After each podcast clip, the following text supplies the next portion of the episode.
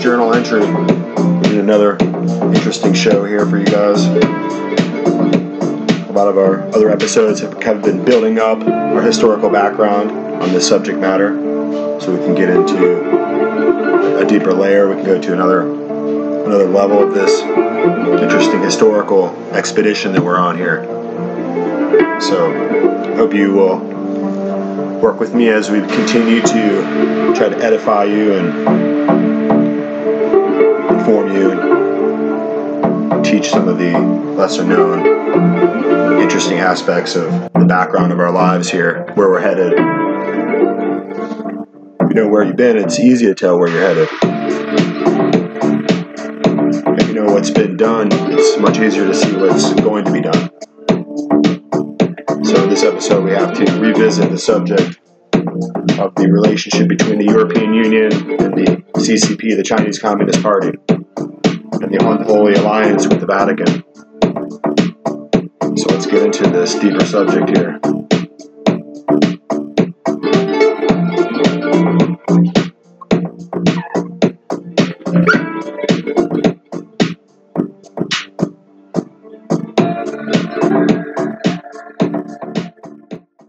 here we are, syllabus journal entry here. We're going to do another interesting episode. We have a lot of material on this particular um, issue here. We need to kind of build um, out of a random selection of different news articles and different video clips that are available. I think the world is becoming well aware of the massive persecution that's existing against the, the Christians of the world in different areas in the world, Africa, all over the world. Uh, there's different populations of Christians who are suffering because of their faith at the hands of uh, Janjaweed militias or Islamic groups, or in Iran where there's an underground church, or in China where people are being arrested and and persecuted.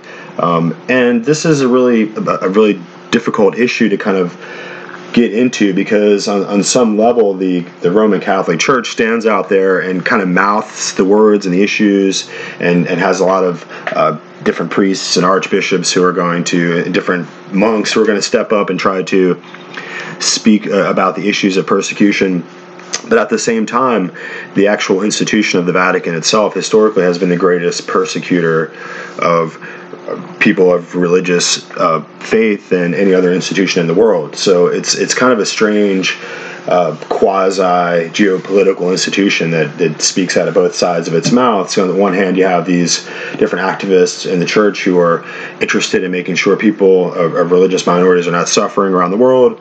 And then on another level, you have, you know, the papacy, and you have different orders like the Jesuit order, who are absolutely committed to making sure that the Council of Trent and the the doctrines of uh, anathemas and curses that are laid against all heretics. That's just anyone who doesn't actually join in communion with the Vatican or with the Holy See or with the papacy or, or agree that that institution there in Rome is actually the the Christian church itself. And that's what the Vatican says it is. It says it's the only Christian church in the world and there is no other. And that it's the only legitimate governor and authority in the world and that everyone should obey it. And so, if you don't, if you are a Uyghur Muslim or if you're a Huguenot there and uh, in, in, Europe in the last several centuries, or if you're a, a Waldensian, then you are not allowed to live. You're not allowed to practice your Christian faith as you see fit. You're not allowed to read the scriptures or read them for yourself. You have to have a priest read them in Latin for you and discern discern those and decipher, you know decipher those scriptures for you. You're not allowed to go to God yourself. You have to go through the priest and the communion and, and through the sacraments that Rome offers to receive religion and re- receive God. And, and anyone who doesn't want to do that is considered a heretic and condemned by the Council of Trent. Of course, the Pope uh, swears to uphold the Council of Trent. It's not their open doctrine. This is a secret, kind of convoluted background, occult doctrine of the Vatican that uh, that is at war with anyone who claims that it's a heretic. And so, a lot, in a lot of ways, uh, in the early 1800s, the Inquisition ended after six centuries of barbarous uh, tortures and burning people at the stake, who they considered to be uh, anyone that they condemned. Actually, was an absolute horrific dictatorship of murder that they had over Europe, um, which defines the Dark Ages. While um, other areas of the world, like the Ottoman Empire or the the uh, the Ming Dynasty, I, I think that's right, in China, were having having uh, relative golden ages of prosperity and finding gunpowder and, and making all kind of intellectual developments. And in the Ottoman Empire, they were developing uh, algebra. But over in Europe, for many, many, many centuries, they had uh, just the squalor of serfdom because they couldn't seem to get a, a handle around letting people have the freedom of conscience and letting them believe their own beliefs or carry on their own traditions or faiths themselves. And so they just could not intellectually develop as a culture in Europe until uh, much later when the Protestant Reformation took place. And that's how you're going to get into the Enlightenment, into the Renaissance, into these areas uh, in the world, uh, in, in, Venice, or you know, in, in, little places in Geneva where the, uh, the you still have the ability to think. And ultimately, in 1776, the Protestants and the Puritans and the Patriots in America would break away from the Jesuit-controlled King George III and become a, a free nation, at least a republic for a while, anyway.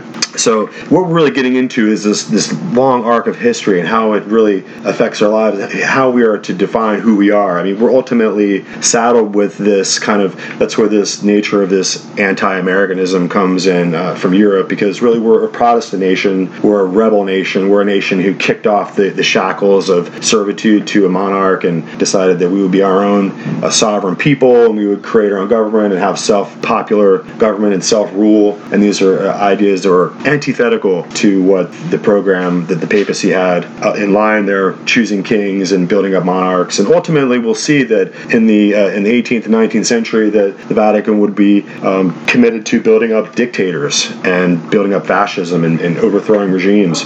And they did this by subtle, any means necessary uh, programs where they would uh, they would author communism with Karl Marx, uh, and they would be the men that would be behind Hitler and Stalin. So, as we're going to go through the next few episodes and, and flesh out the dictators that are controlled by the Vatican, we have to talk about what we're dealing with today in our current situation is this relationship that's evolving where apparently uh, as the, the, the stakes are going are getting much higher and the politics in America has become totally schizophrenic and our policies are going back and forth. We spend billions on a wall now they want to tear a wall down and just uh, the, the policies are, are actually devastating because our enemies are sensing our weakness and our inability to self rule. And so Biden is really a, a, a champion, an asset of, of China. And, uh, you know, maybe he has properties there. After he tanks uh, America, maybe he will move there. He'll be a hero of the communist regime there in China. I don't know. But ultimately, um, we can see that the hand of the CCP is stuffed all the way up his pockets uh, to where they're mouthing his words at this point, and all the policies and all the executive orders that you're enforcing or, or the executive orders of Trump that he's taking down are very friendly and empowering China. They're already making moves on Taiwan and and we have to look closely at this relationship relationship between the Vatican and the Communist Chinese Party. And we have a reference here in the news. As I'm scanning through the news and going through all these different articles and listening to all these different sources of information, um, I, I, you begin to hear um, bits and pieces of the information that we're really trying to, to isolate here kind of come out. So what we're discussing here is this this economic and political relationship between the Chinese Communist Party and the Vatican that's been developing over the last few years. And as everyone else is having a problem with China and, being threatened by China, um, and China is using its military might to press in the South China Sea and, and, and to, to steal technology and to create a military uh, monster over there. And apparently, the Vatican is, is cozying up very closely and very nicely with the Chinese Communist Party. So as we're listening, um, we're going to listen to this clip here. It's interesting because um, it's it's a Steve Bannon in the War Room, and I have to point out here that we don't agree with all the different authors and, and different researchers and thinkers and teachers and different people that will will will put on this program to to make a reference, it doesn't mean we necessarily agree with and align ourselves 100% with everything they they believe or think. But what we're doing is we're using them as our resource to make a checkpoint and to uh, make a reference and flag a certain you know area of information. So what we're discussing here is this this kind of persecution that's been ramping up in China against Christian churches and against Muslims and against anybody of faith, and how that uh, persecution doesn't seem to be applying to the Vatican. So there, apparently there's a, an agreement that's come into into the news, a, a political concordat, an agreement between the Vatican and the Chinese Communist Party, and we need to take a look at what Vatican concordats are and how they've affected history, uh, how they've, you know, how, um, for instance, how there was a Vatican Concord Concordat between Hitler and the Vatican, and there was also agreements that were being developed between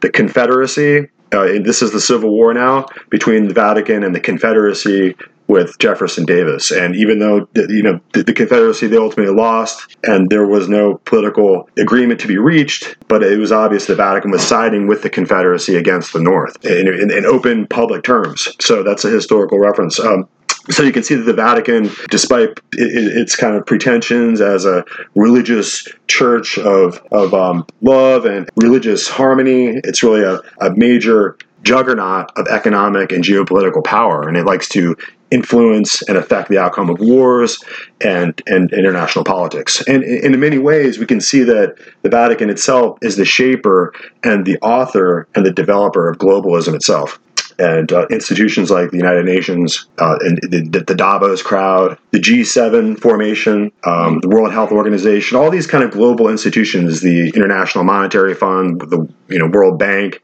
these are all edifices that were are being constructed for international purposes uh, and for uh, an international global order, which has long been the the design of the Vatican. So we, are going to take a minute here, listen to um, a little part of this interview with Steve Bannon, and as we do, we're going to have the uh, the reporter is going to discuss this kind of sinister relationship between China and the Vatican. And even though Steve Bannon is a Catholic, really is forced to recognize the threat of the, the relationship between the hierarchy in the Vatican and the CCP. And we have to point out that not everyone who is considers themselves a, a Catholic, a faithful, or a parishioner of the Roman Catholic Church necessarily agrees with the kind of bombastic, leftist, uh, neo-Marxist politics that comes out of the uh, Vatican. And of course, as we know, uh, Bergoglio, Mario Bergoglio, yeah, Francis I here, this new pope is a Jesuit. So he's controlled by those kind of forces, of revolutionary, you know, world changing dynamics that the Jesuits are, are known for, uh, including assassination and, and creating and, and inciting wars between uh, their enemies. And ultimately, their goal and their agenda is to create this papal monarchy and to create this this ultimate high priest, a, a priest king, an ultimate dictator, and a resurgence of a, a, Babylonian hierophant, an absolute religious sovereign, and a divine king. And those are the, these are the kind of principles and ideas um, that they're drawing their their ancient mystical knowledge uh, from Egypt and from Babylon, and, and, and that's how they're, uh, as we've discussed often in these episodes, that's how their their mystery traditions have been governed. It's through establishment of an absolute world monarch and, and a world empire. And that's really what the, this is all about. I mean, ultimately, setting up the papacy is an infallible, supreme, divine king of the world who can, who you know whose ministry and whose uh, offices of, of ecclesiastical outreach to the world uh, are, are the source of the communion wafer that you take in communion so that you can receive the forgiveness of sins and be and and and so these are the kind of different rites and rituals that the Roman Catholicism tries to put in place of the biblical scriptural faith Christianity that existed before this system of Mithraic mystery knowledge and, and Gnosticism kind of became the facade of the of the Christian church that it pretends to be today so without going into this and it, it, it, really is a complex subject but what we were trying to isolate in this particular article here is to, to find out more about this agreement this civil concordat this this governing document and treaty between the, the chinese communist party and the vatican the Voice of uh, the Martyrs big conference on, on Friday, where every day individually we're going to be taking time to look at the persecution of Christians and Jews and other faith based people throughout the world. You were selected by the President of the United States to be his ambassador on this topic. Can you give people right now just an overview? I think this is the great, as Gaffney tells me, this is the greatest persecution we've ever seen of Christians and Jews and faith based people in the history of mankind, and the mainstream media will not talk about this. You know why? We know what side of the football they're on. So, Ambassador, where do we stand globally with this issue? Well, after the Trump administration, we stand much better than we did before. Uh, we've got an alliance of nearly 40 nations willing to address and push on the topic. Uh, we've got Uh, it lifted up uh, in the international bodies that the President of the United States, Donald Trump, for the first time ever, went to the UN General Assembly and hosted his big meeting about persecution of people of faith, of Christians and everybody around the world. That had never been done before. We put together international conferences. We had ministerials, foreign ministers from a number of countries, and a hundred countries come together around the topic of international religious freedom. So we're launched on pushing back, but we've got a long ways to go because the persecution level is, is really off the charts, and the number of people being killed simply for their faith, number of Christians being killed for their faith, is at an all-time record high. Okay, if you say we have a long way to go, what do you recommend we need to do today, and how can this audience? Because this is a global audience of activists, right? We can, we can, we can. If it's signing up to do this, we'll melt down your server, right? People want to know because they're like sitting there going, "Oh my God, I'm having a cup of coffee on Saturday. I got Sam Brownback, a guy I love, and we've known for years. His voice. He's telling me that the persecution, even after Trump and all this stuff they did, right? All this great work, the persecution is the highest levels in like world history. People's dropping their coffee mugs right now. So, so when you say that, how what do you need to have happen, and how do we need to engage people to support you and your work? We, I think we've got to galvanize the faith community in this. And to do that, uh, July 13th to 15th in Washington, D.C., at the Omni Shoreham, we're going to pull together the International Religious Freedom Summit Wow. 2021. We're going to make it an annual event. And we're going to pull together this faith community that is being persecuted around the world into a force a force in Washington, D.C., and around the world to press this topic on forward. And then I hope people as well locally, I hope they'll get a hold of their congressmen, their senators, saying, you know, you really got to press on this topic because if the United States doesn't stand aggressively on religious freedom, nobody will. And then finally, we've got to confront China. China is the big enabler of human rights abuses in the world, of religious freedom abuses in the world. They're a big persecutor themselves. But even more than that, Steve, they enable other countries to be able to do it. And we've got to continue this confrontation with China on human rights abuses and across the board. Uh, real, real quickly, your your score on a scale from one to 10, 10 being uh, perfect, one being not so hot. Where does the Biden administration, in their first month, where would Sam Ambassador Sam Brownback, one of the most decent, honest guys out there, not a partisan hack, but a decent, not a partisan hack like Bannon, a decent, hardworking guy that is puts the country first and the faith-based community first. Where would Sam Brownback, Ambassador Sam Brown, Brownback, rate the Biden administration? I, I, I would put it just an unknown right now. We just haven't seen any uh, actions uh, taken from. I am hopeful they're going to take this topic on and continue uh, what uh, President Trump did. We just don't know, Steve. Sam Ambassador Brownback says incomplete. Bannon says one. Gaffney, what did he say? I'd say they're AWOL, and that's not You just can't be. AWOL. And AWOL to me is a zero. Absolutely. And let me just say, Yeah. Sam Brownback, with FAM's considerable help, did a remarkable job of helping to elevate this whole Amen. issue. Amen. The ministerial meetings that you convened, Sam, uh, with Pompeo and, and the president and so on, were unbelievably important, and I'm sure the summit will be as well. I, I just wanted to say, if you want action, one of the things that we've called for, and Sam was helpful to us right at the get go of the Save the Persecuted Christian Coalition, is two things hold the persecutors accountable. Yep. And create costs to them for their persecution. There aren't any right now. Believe it or not, they've had 30 days. They've had the transition. Where do you rate them? Zero. He's got to step up that mic. What? Yeah. Uh, I see. He's saying, hey, they're getting incomplete right now. They've had 30 days. They've had the transition. Where do you rate them? zero.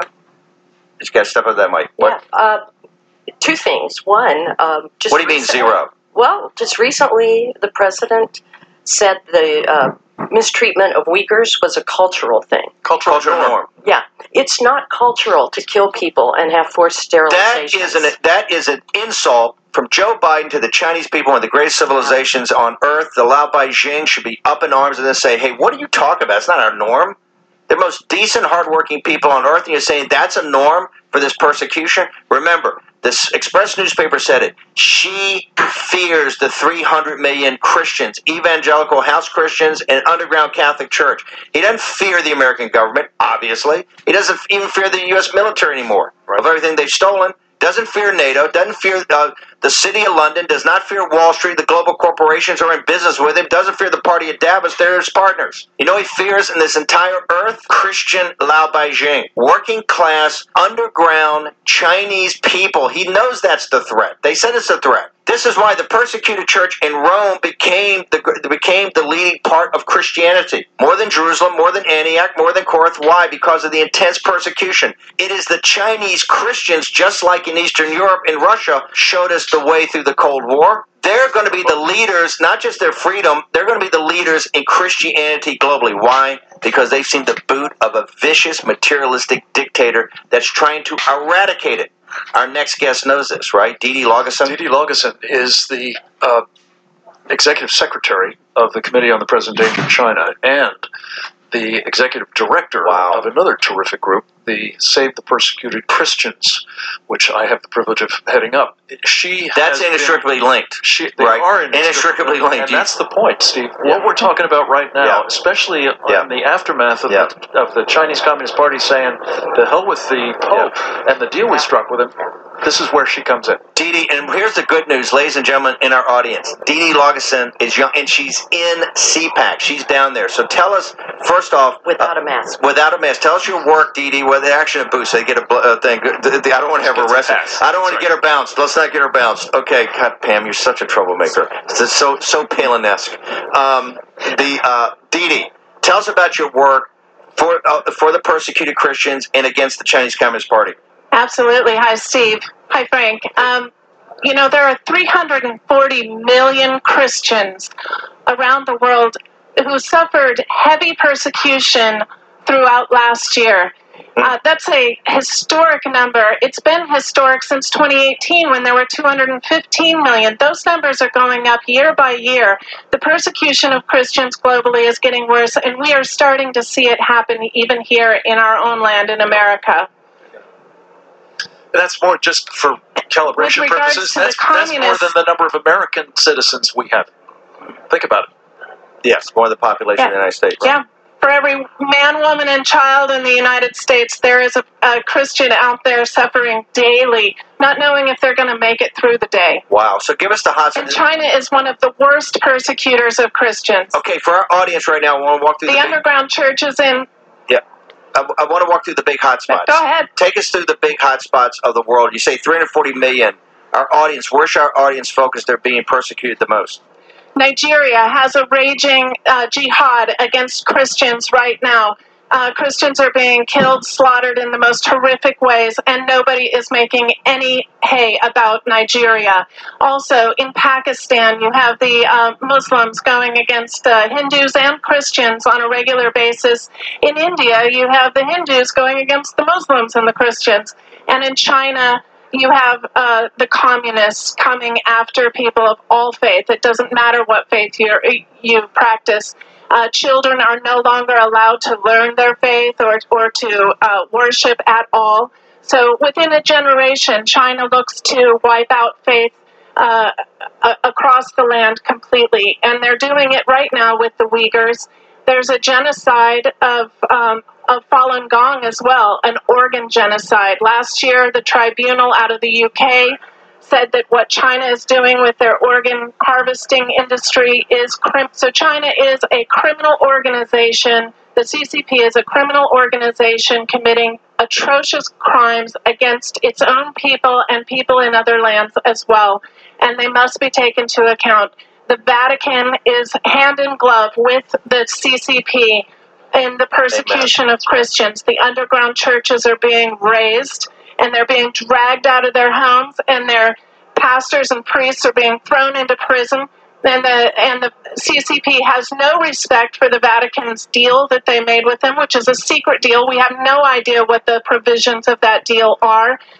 So we just want to just put a pin in it just right there because it's this secret deal. It's this this treaty between the Vatican and the Chinese Communist Party that I really want to zoom in on here. And there's a lot of people discussing it, but you really can't find good anything in the media that's really solid that really can kind of clue us in onto what is has been happening there. You can see that the Vatican's special secret deal, it's been spoken about in the press uh, to some extent, uh, discussing that they're really preoccupied with making sure that they can place place the bishops in the hierarchical rank and the order over the, the, the churches and over the pastors and just be in control of the ecclesiastical layout of who's in charge in, in the priesthood of that particular church. That, that the bishop's agreement is about allowing the uh, Rome, the Vatican, to be the one to bless or coronate or send uh, the distinguished prelate chosen by the Vatican and not chosen by the CCP. And, and so that's the kind of nature of the agreement is the nature of the soul of the actual the beast there. And so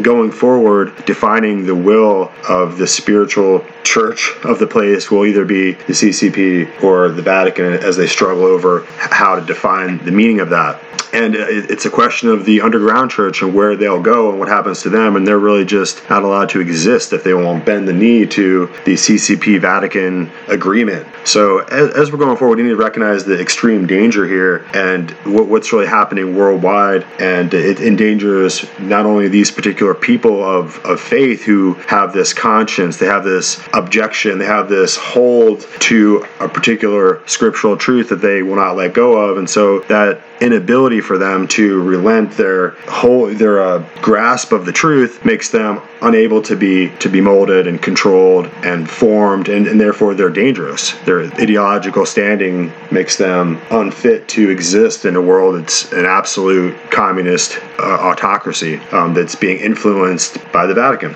And we have to examine this relationship between the Vatican specifically Vatican City which is its own nation as we'll get to as we move along through these particular articles that we'll introduce is that the Vatican City itself is really its own nation. It has its own sovereign standing as far as printing money and, and having its own passports and it's having its own pomp and circumstance that's required. So the Vatican City within Rome, which is an international city, within Italy, which is a state that's signer to the Treaty of the Rome Treaty. And the Treaty of Rome is the original agreement of the European states that set into motion the European Economic zone over there and brought about later on the EU. So you have to recognize that Italy is one of the primary signers, obviously, of the Treaty of Rome, which began the European Union. And the impetus behind uh, Italy is its international city of Rome and its state within a state, its imperium and imperio within the, the Vatican City, which has the sovereign king of the world, the Pope over there, who is now, you know, using the power of his office to make these agreements with the Chinese Communist Party about the future of the Uyghurs and obviously, the Uyghurs are heretics, so they're contrary to the Council of Trent. They can be safely destroyed by good religion, and you have to just go back to St. Thomas Aquinas, and you have to go back and look at St. Augustine and to the different theologians of the Roman Catholic Church to discover that they had no problem destroying people who would not uh, bend the knee or say the words or believe as they told them to believe. And particularly, the, the papacy itself is this mouth, this great mouth of derision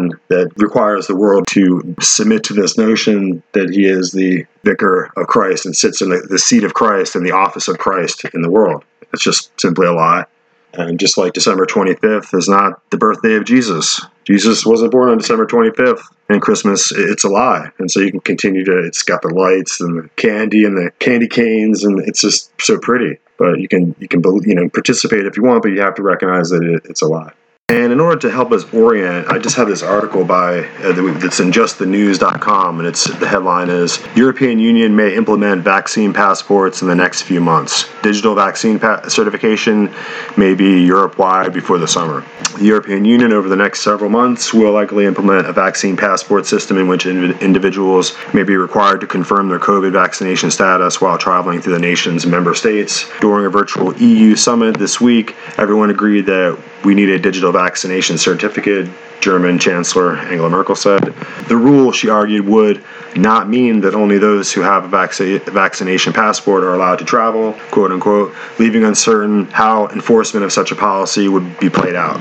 So that's just an interesting caveat to, to add into this whole discussion because they're the forefront on taking advantage, a technotronic advantage of this COVID that came out of these Wuhan labs. And remember, Wuhan is the only high level lab in China that can contain viruses and bacteria and, and, these kind of pathogens that are so dangerous. And now it's coming out of the news, and it really can't be repressed anymore. The fact that this whole thing began with the Wuhan labs. So the EU is taking full advantage of it. And behind the EU is this powerful religio-cultic institution, this you know Roman religion that masquerades as the uh, the scriptural Church of Jesus Christ and really exists to play out the the mysticism and the arcane mystery knowledge of the, the, Gnostics and previously of the pagans. And so you can see how all these different Zoroastrian and Mithraic traditions and the programs of Babylonian holidays like December 25th are just instilled and institutionalized and ingrained so deeply into the dogma of the Vatican and their church empire that they don't really have any other way of, uh, of changing that. And so anyone who won't submit, just like how it was with the Caesars, anyone who won't say Caesar is king and submit has to die. And so that's how it is with the church. Anyone who won't say Pope is the vicar of Christ on earth, anybody who won't, you know, say that that the Pontifex Maximus is the legitimate head of, of God's church on earth, then they're just a heretic. And heretics have to be burned and condemned and corrected. You have to correct heretics. So you have these little heretical correctors that run around, and that's what you have. You have this building of a dogma, and that's why on the left has become so religious that you have to say you're a, you're a white, you're evil because of your skin color. You you have these you know this kind of racial politics kind of sets in, and it, it does its malicious work on everyone, and and we, you know people are trying to maintain their own mind while all this idea virus this kind of ideological mind control and propaganda seeps through the, the, the news networks and uh, your, your sports channels, ESPN, and every every movie now has to have a reference to this leftism. And so you you know, and really ultimately, people who are going to be people of the book, who are going to be people of the scriptures, who read about Moses and Abraham and the history and the legacy that were just so many thousands of years old, the promises to the people of Israel, the promises about their city and about their children and their future and to kind of to see all that being politicized and to become the anti-Semitism across even in New York City and just across the world is just becoming so blatant and so apparent. And I think that people ha- are rejecting the God of the Bible and the God of Israel, and they're glomming on to this new world churchianity. In back in the Dark Ages and the Middle Ages, they used to claim that Protestants and people like John Huss and people who read the scriptures and believed and denied Rome and believed the the values and the promises of God in the scriptures. They used to say that they had a paper pope, and that the uh, the real Church of God had to have a living, breathing pope, someone they could see, someone they could handle, who who would walk around and officiate the uh, offices and the dignities of Jesus Christ in his absence. And of course, the people in the Reformation in the past pointed at that individual and said that he was antichrist. And so we have to recognize that this particular individual exists today, this Pontifex Maximus, this individual exists here in, in Rome today, in the international city, in the nation of Italy, and wielding the power of the European Union and controlling Germany and really going after this COVID vaccine passport, and you can see where they'll they'll go with that. And, and really behind the scenes, behind the curtains, the Pope is making secret deals and concordats with the Chinese Communist Party. And the European Union is starting to make economic and financial deals with China as we're decoupling from China, getting our energy interdependence, and getting our military strength built up so that we can remain the preeminent nation in the world. China and the European Union are starting to couple together and, and starting to unite and join together. So we need to examine that. It's not unknown that China is working with Russia and other uh, nations aligned against the banks and the energy of the West. And so, as the European Union begins to side with China, it leaves very few allies on the world stage. Maybe Britain, um, maybe Switzerland. I mean, really, as the whole body of the European Union becomes unified with this leftist communist propaganda and this technocracy, and they mask everybody up, and they and they're going to make everyone take a vaccine and have a vaccine document, and, and it'll be a whole new level of new world order control over people's lives and their privacy. And it's almost like a new 9 11, a new Pearl Harbor,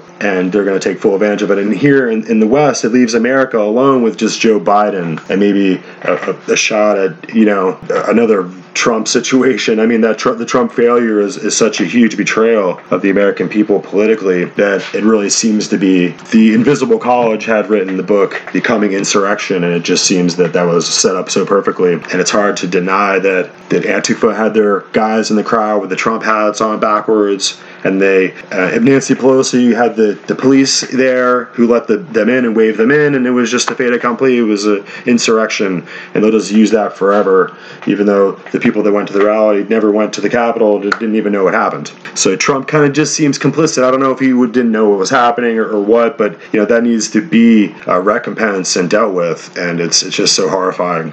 So even though you know it, it really just becomes Trump's legacy. I mean, I, you know, even though we you know people want to love him politically and they want to support him, it just it was so staged like that that it makes it suspicious to my mind. But as we're going forward, we need to examine how the European Union is here working very closely with China and their new trade deals. And as America is falling away and, and separating from China in many ways, I guess not so much now with Biden here. Maybe he can you know push us back over into the China column. But in a lot of ways, politically, the people, the industry, the, the you know the men and women of America, the police, the, the people of America themselves are decoupling within themselves from this idea of the CCP. So we have to look at this interesting article from American thought leaders. Like many of the other materials we use to make a reference and to, to use as documentation for these episodes, we have to point out that they're discussing what's happening in a rational setting where we're discussing the, the political environment and the landscape of geopolitical relationships. And they're really not meaning to discuss particularly this particular subject that I'm going after. That you know, but I'm trying to isolate this relationship between the European Union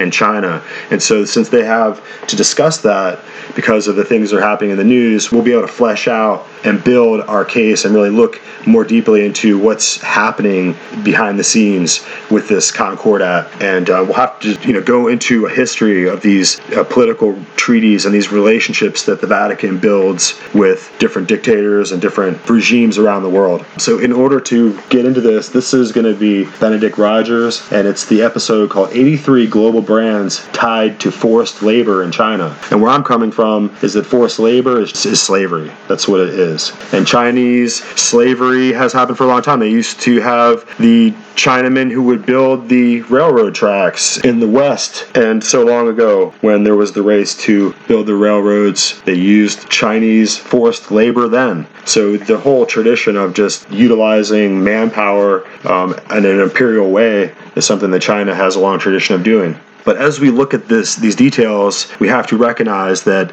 the religious and geopolitical unification between the European Union, the Vatican, and the CCP. In China, we're seeing forced televised confessions, a mass surveillance state, the killing of Falun Gong practitioners for their organs, and what many are calling a genocide of the Uyghur people. These are the worst possible crimes 83 global brands, including major US companies, are tied to Uyghur forced labor in China. We've had our heads in the sand for too long. Over in Hong Kong, 53 pro democracy activists, lawmakers, and lawyers were arrested on January 6th under the draconian national security law. Today, there is no freedom in Hong Kong. Despite all this, the EU recently announced a major trade deal with China. Today we sit down with human rights activist and writer Benedict Rogers, founder of Hong Kong Watch and deputy chair of the UK Conservative Party's Human Rights Commission. We discuss the Commission's new report, The Darkness Deepens. This is American Thought Leaders, and I'm Jan Jekielek. Benedict Rogers, it's so great to have you back on American Thought Leaders. Thank you. It's a great privilege to be with you again. Ben, you've put out this incredible report, The Darkness Deepens. Frankly, um, it's one of the most comprehensive reports on human rights uh, in China that I've come across. And this is a follow up from your report four years ago that the Conservative Party Human Rights Commission put out, uh, The Darkest Moment. Um, incredible work. I mean, that's for starters. That I, I, I have to say that. Um, why don't you tell me briefly what were the key, most important findings in your mind? I think the uh, the key findings are that in the last four years since that previous inquiry and report, firstly, the situation across the board has deteriorated uh, dramatically further. Uh, and I almost didn't think that was possible because, as you've just said, the report four years ago was called the darkest moment. In other words, the situation was pretty terrible then. Uh, but across the board, things have worsened significantly. Uh, we've seen the dismantling of, of democracy and freedoms in Hong Kong. We see what uh, people are increasingly recognizing as a genocide of the Uyghurs. Uh, but those two issues have had quite a lot of attention and deservedly so. But what we found is that the situation for Christians, for Falun Gong practitioners, for the situation in Tibet, uh, for human rights defenders, bloggers, uh, uh, lawyers, uh, across the board, uh, the situation has, has worsened significantly. That's the main finding. But also, I think the Chinese Communist Party regime is finding new and increasingly brutal forms of repression so the growth growth of uh, surveillance technology uh, uh, is one example. Uh, the use of forced labor, uh, which we call modern day slavery, probably was going on before, but but is certainly much more extensive now. Uh, and the use of forced televised confessions, and the increasing number of arrests that, of foreign nationals. So it shows that no one is safe from from the long arm of the CCP. It's not just uh, nationals of, of the PRC, but foreign nationals that have been arrested and are jailed, disappeared, uh, forced to confess on national television.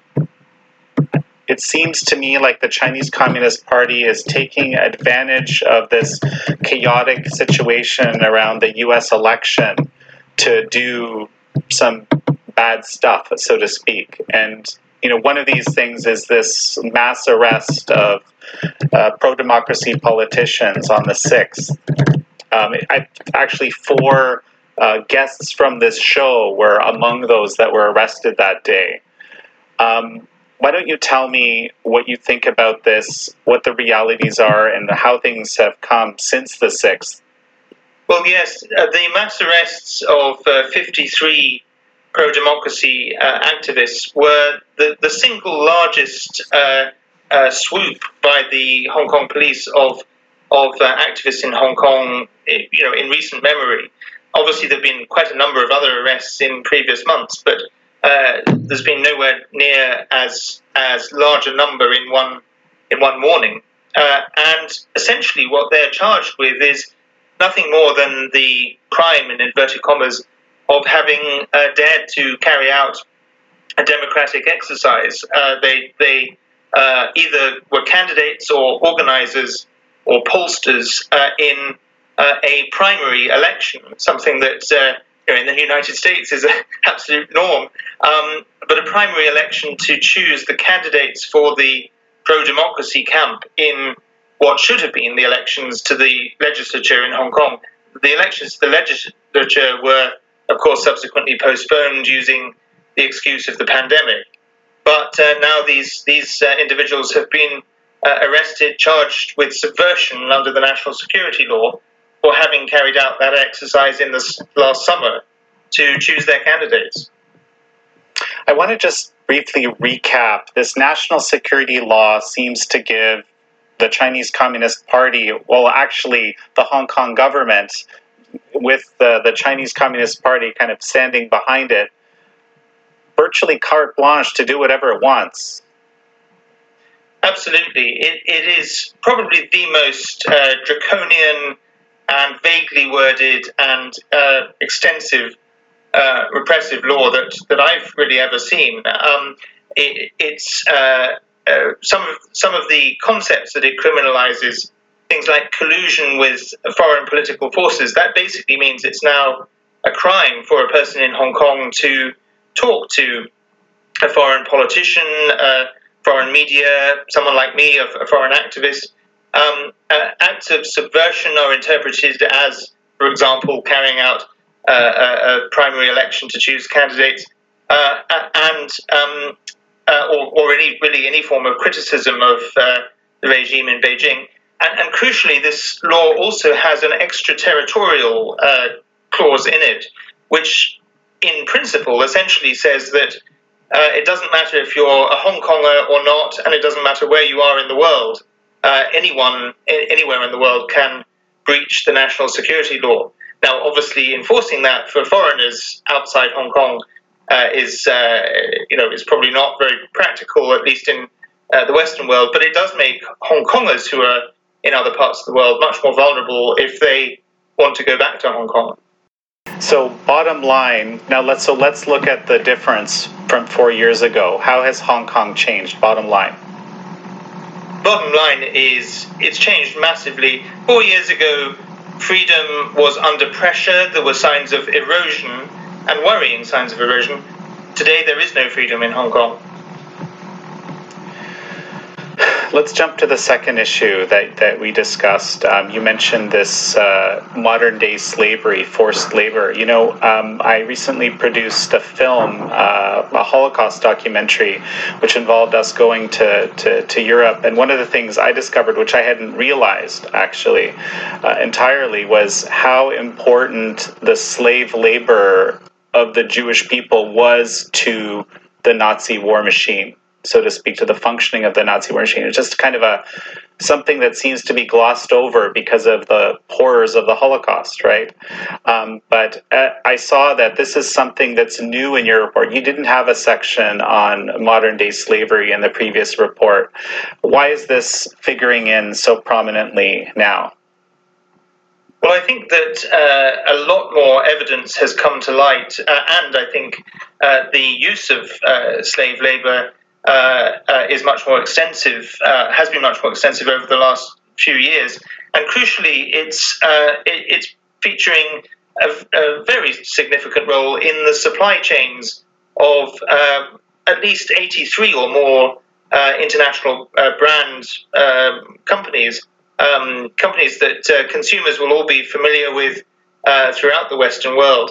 And, and, you're right to make the connection with the Holocaust because what's very significant about this situation is that actually among uh, religious communities speaking out on the Uyghur situation, it's actually been the Jewish community that has been taking a, a lead. The uh, former uh, chief rabbi in, in my country, the United Kingdom, the current chief rabbi, the president of the board of deputies of British Jews, um, the Jewish News newspaper, and, and other uh, Jewish groups have really been um, courageous in making the comparison with the Holocaust, which is a very rare and sensitive thing for the Jewish community to do, but they, they've been doing it.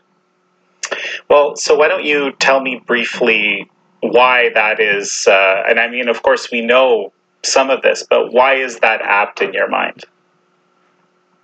Well, I think it's uh, I think it's very apt because uh, all the or many of the hallmarks uh, of the Holocaust are there. Not not only the slave labor, but uh, uh, evidence of a campaign of forced sterilization, uh, scenes of uh, people with their heads shaved being loaded onto trains, um, and of course uh, the extensive concentration camps in the Xinjiang region, where it's said that at least a million, perhaps as many as three million uh, are incarcerated, are uh, severely tortured, subjected to sexual violence uh, and, and uh, other abuses. And so the parallels really are, are there with uh, with things that we haven't seen on that scale for a very long time. Of course, we've seen, sadly, other genocides uh, over the years and other mass, plenty of other mass atrocities in different parts of the world.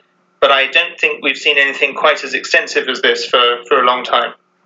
Well, yeah, and a Canadian uh, parliamentary committee uh, came up with a genocide designation for what is happening there in Xinjiang to the Uyghur people, um, and I think the and the State Department in the U.S. is also considering that as we speak. Um, something that comes to mind when it comes to Xinjiang is. Uh, I guess the importance or the use of surveillance technology Um, this is something that also figures prominently in your report, and again, this is something that I would love to, you know, compare today to four years ago. If you could actually, if you could do that, because it seems to be such a well, I guess a central issue that might not necessarily be obvious uh, to people and playing a, a, key role in this repression that we just discussed. Absolutely. I, I think that um, it was beginning to develop uh, a few years ago, but you're correct that it didn't really feature in our previous report, uh, and and that shows that it has rapidly developed in the last few years. Um, key to the development of this have been the Chinese uh, tech companies, uh, well-known brands like uh, Huawei and Hikvision, uh, that are directly complicit with creating this Orwellian surveillance state. Uh, and the um, extent of the technology uh, is is terrifying. The the use of uh, of facial recognition technology, of uh, of drones, uh, and other you know artificial intelligence, but that's also combined with more traditional forms of of surveillance that also continue the use of informants, the um, pattern of of the CCP sending uh, uh, CCP officials, Han Chinese officials, uh, to live in the houses of Uyghurs, those Uyghurs that aren't in the prison camps, uh, to monitor them 24 hours a day. So these sort of crude traditional forms of um, of, of, personal surveillance mixed with uh, the use of use and development of technology, and the fact that uh, companies that are well known globally now, thankfully, many Western democracies are waking up to the dangers of of Huawei and the others, but uh, there's many countries that haven't woken up to that, and we should uh, not forget that these companies are directly at the heart of this surveillance state. Well, and presumably this technology, uh, you know, whether it's Hikvision or Huawei, you know, it, it's not just deployed in China and presumably can be used exactly the same way elsewhere. That's exactly right. I mean, firstly, uh, the regime is, of course, uh, uh, transferring this technology to other uh, brutal dictatorships. So that poses a danger in other repressive states. But of course, it can use that technology in Western free societies, and that poses a direct threat to, to, to our freedoms. You know, Ben, this is one of the things, and I, I asked this question of uh, uh, Secretary Pompeo in a recent interview um, and he was, you know, more bullish on this than I am personally. But we have this EU China trade deal that's, as, as far as I can tell, moving full steam ahead, unless there's some kind of block in the European Council or something like that that occurs. I don't know if that's going to happen. And uh, with the knowledge that all of these realities are happening, and you know that that has me kind of scratching my head how is how does this work given you know even just the few realities that you laid out to me yeah, it, it has me scratching my head as well, particularly as um, the announcement came just a few days after the European Parliament passed a resolution uh, that called for uh, access to Xinjiang to inspect the camps. It called for sanctions, uh, targeted sanctions on those responsible for the uh, atrocities uh, uh, against the Uyghurs, and it called crucially for any um, further in- investment deal to have protections for labour rights and, and labour standards. and just a few days later, the EU went ahead with this deal with none of those things. Um, and then, of course, uh, the other thing that happened just, I, I, forget the exact time frame, but just a matter of uh, days beforehand uh, uh, was the, the arrest of the 53 in, in Hong Kong. So the, the general, and, and, and also it, it was a decision made when the US is in transition, and you would have thought the EU as an ally of the United States would uh, would not uh, sort of undermine either the relationship with the existing administration in its final days or undercut the uh, the new administration before it's had a chance to make its position clear. And so, for all those reasons, it was an extraordinary decision for the EU to rush into, and it's been roundly condemned by, uh, including by people like uh, Chris Patten, the last governor of Hong Kong, who is a former uh, uh EU EU commissioner as well as being the last governor of Hong Kong. He, he's usually not a critic of the EU. He's he's one of the people in British politics who's you know who's very much a supporter of the EU. But he um, made comments that were uh, quite rightly extremely critical.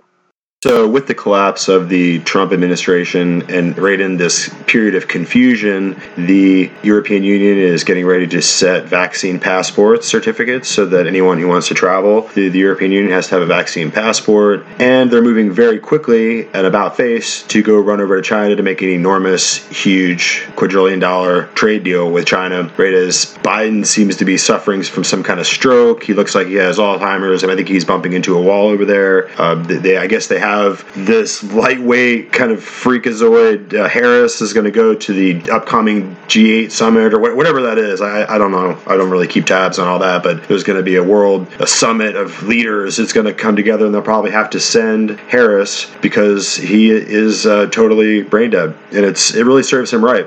But Trump is over there in Florida. I think um, we have to think about what's going to happen next in 2022 and going forward. But really, you have to recognize that the European Union had they've staked out their ally here. This is the new axis here. They're they're over there with you know Angela Merkel's got the pipeline from Putin for gas, and and the EU has rushed over there to make this huge trade deal so they can import all this Chinese crap into their country and allow the tyranny of their technocracy, their their cyber state, their police state, their surveillance police state that they have everyone under, and uh, they they have sided with the prison camps, and they have sided with the takedown of Hong Kong and the the flyover missile, the missile flyover missions over Taiwan that threaten world stability. So we're looking at World War III here with the belligerence and the emergence of the CCP and their their navy and over there we have Russia with the European Union, and it's a huge confederacy. They're joined as an entire continent, if you think about it. And over here we we have Canada.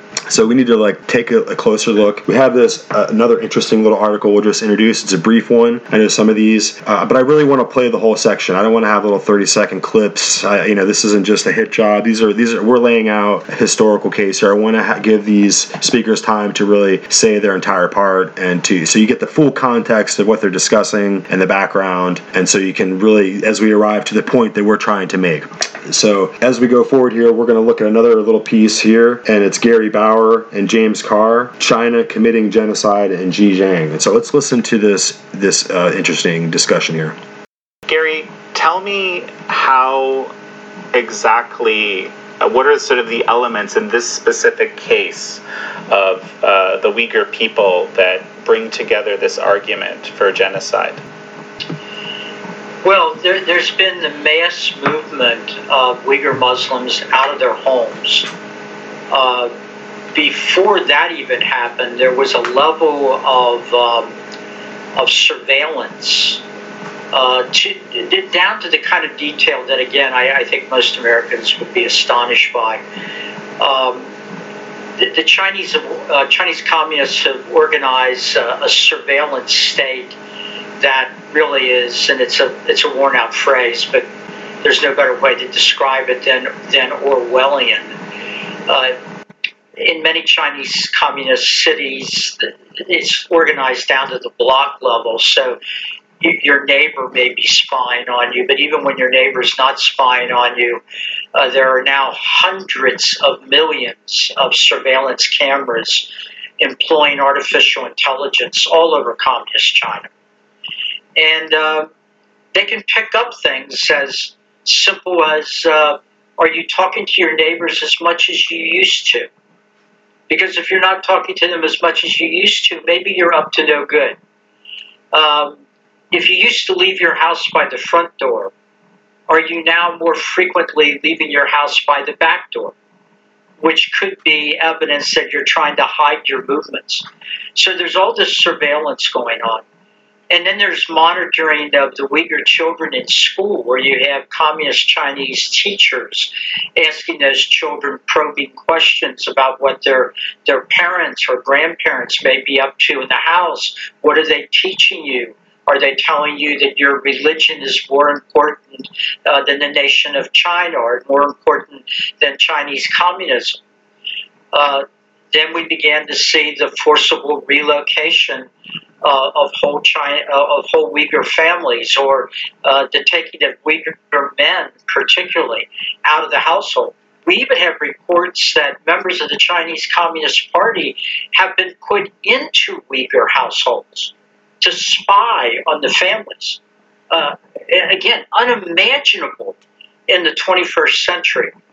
And then we have this euphemism, which, quite frankly, is is uh, right out of the Nazi playbook uh, of setting up what essentially are concentration camps, but but calling them uh, work uh, centers or educational centers where uh, the Chinese Uyghurs will will be taught skills that, that help them have a better chance of succeeding in Chinese communist society. Well, that better hope of succeeding is forget your religion and adopt the Chinese communist way, or you won't be able to have a life to live at all.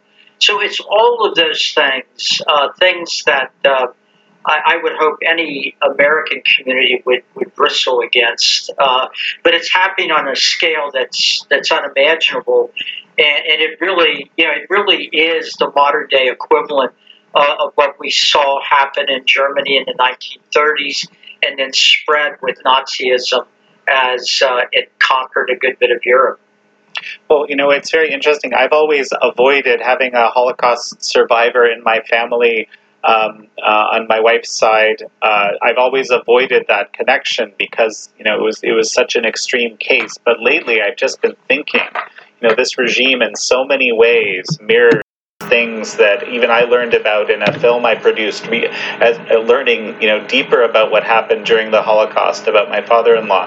Um, it, it's an amazing connection, and even Jewish leaders in the UK, I've learned, have you know taken the step of basically saying it's it's reasonable, like you said, to make this comparison to, to Nazi Germany and and the Holocaust, uh, uh, and hence earning. So a couple of things I think we covered. There's this forced sterilization to reduce the population. There were some other methods they're using to kind of uh, basically prevent uh, Uyghur births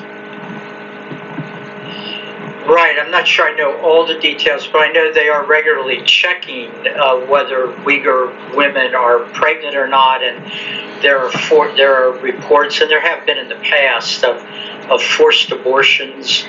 Um, look, uh, you know, in America we have a big debate about pro-life, pro-choice, and so forth. Uh, I, I, don't think anybody in the United States uh, uh, no matter where they are on that debate, would ever be in favor of forced abortions. Uh, that's something that one can only imagine in what increasingly is an, a, totalitarian society. And, and for forced abortions to be done on the basis uh, of trying to eliminate a particular uh, ethnic group or racial group is is so beyond the pale, so much into the realm of pure evil uh, that, that I think again we're it's very hard for uh, Americans, uh, even in a country right now that has, as we do, our own challenges, uh, to imagine that uh, a rising power like communist China, a country that uh, whose military is getting stronger every day,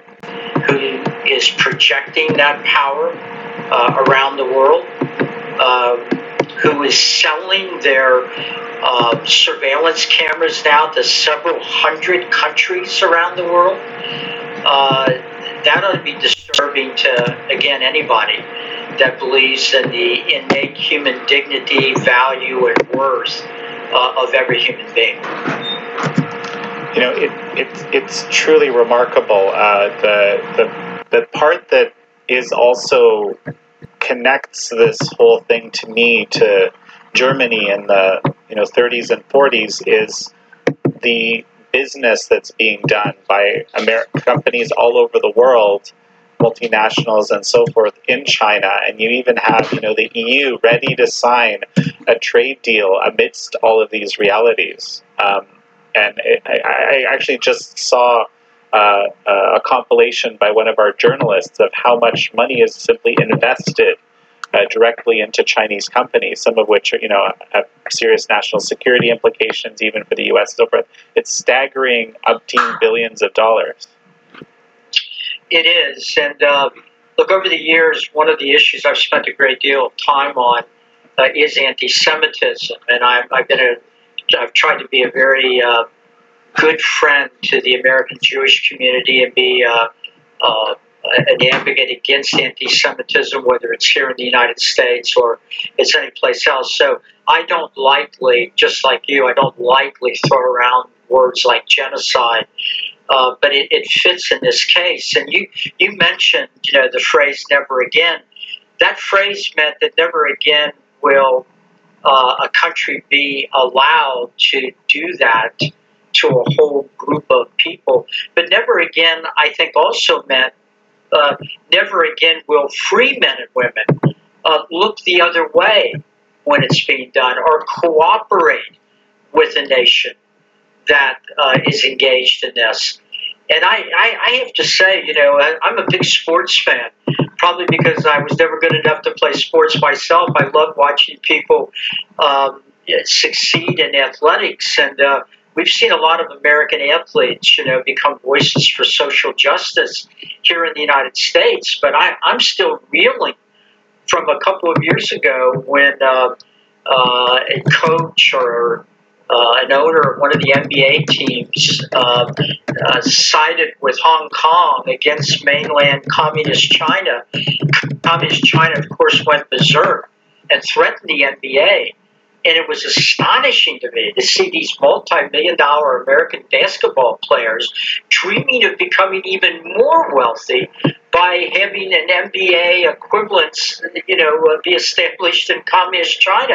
And, and to this day, I don't see uh, American corporations that are eager to, to, to signal their for social justice here in the United States, and then they turn around and they're building more factories in communist China. They're doing work in the very province where the Uyghur Muslim camps are set up. I watch a company like Walt Disney uh, that does uh, one of their very popular movies. And at the end of the movie, uh, in which they did some of the filming in communist China, uh, they not only thanked the Chinese government, they, they thanked the police force in the province that has the responsibility of persecuting, among other things, the Uyghur Muslims.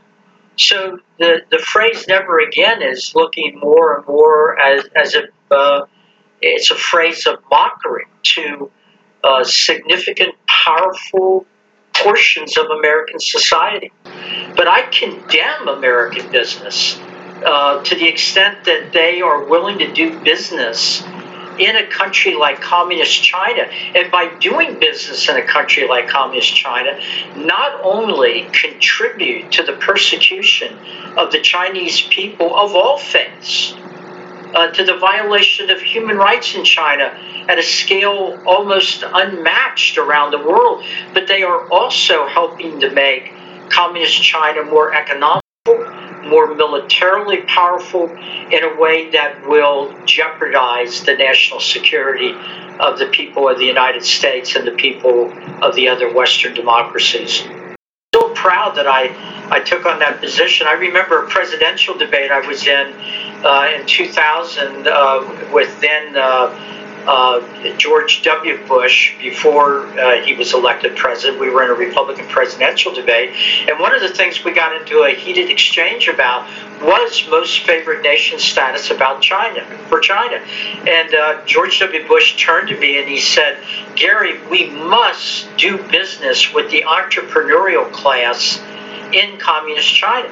Although I think he just said in China. Uh, and he said, if we will do that, if we will do business with that entrepreneurial class, you'll be shocked at how quickly uh, freedom will come to China. Not only is freedom not arriving in China, uh, oppression under President Xi is greater now in many, many ways than it was uh, when we thought, you know, 20 some years ago that trade with China would change them, when in fact it's changed us that has indeed declared war on religious faith. the, the Chinese communists cannot tolerate anyone in communist China having a loyalty to something that they see as higher than the Chinese communists. And so it's a competition to them. And it's, uh, it's a threat. It's something that keeps the Chinese communists uh, awake at night. So we've actually got now uh, things that I, I didn't think I would ever see in a country that has the sort of great history that, that China has, history that goes back thousands of years. But they're actually taking President Xi and, and they're trying to, to, to have him replace the most revered religious figures of various faiths in communist China. So churches are being told to take down uh, artistic renderings of Jesus, for example, and to replace them with, with photos of President Xi.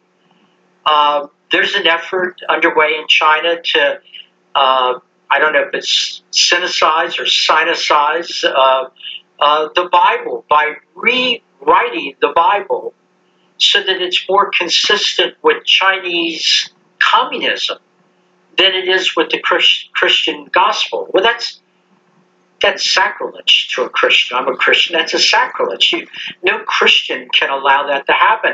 And they're doing the same thing with the Chinese versions of the Quran. Uh, they're doing the same thing with Tibetan Buddhists, where uh, temples have been uh, torn down, damaged, uh, uh, sacred symbols taken out of those places of worship. And then we know that in many of these places of worship, if you're uh, uh, a religious believer in China and your faith gives you the courage, in spite of all that's likely to happen to you, to continue to go to your religious services, you know that when you walk into that temple or into that church or uh, into your place of worship, that when you work into the walk into the religious sanctuary there, uh, there's a camera in the church that is filming your face and using artificial intelligence facial recognition. Your presence in that place of worship has been sent to computers controlled by the Chinese communists, and it's gone into the risk assessment of who you are and how much you will be trusted in Chinese society. And so we get down to not only you may not get a promotion you deserve, or you may not get the job you applied for, uh, your children may not get into the university they wanted to go, uh, but literally this has been taken down to the level of uh, you could get on a bus in a particular province and show your ID card to the computer that's on the bus and the bus driver could look at the readout and say, "You, I'm sorry, get off the bus. You're not allowed to travel outside this neighborhood, or you're not allowed to travel outside this province." So um, this is a level of persecution of religious believers that other tyrants around the world can only dream of having.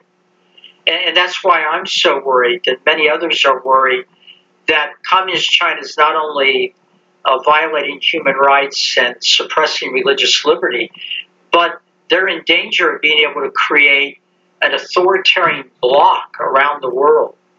Uh, a, a, group of countries depending on Chinese technology, Chinese financial assistance, perhaps Chinese military help, and that block, that authoritarian block of dictators, uh, despots, and countries like communist China, I think very much could become a, a major rival to the Western democracies, setting themselves up as, as an example to other dictators of how you can have economic growth, perhaps.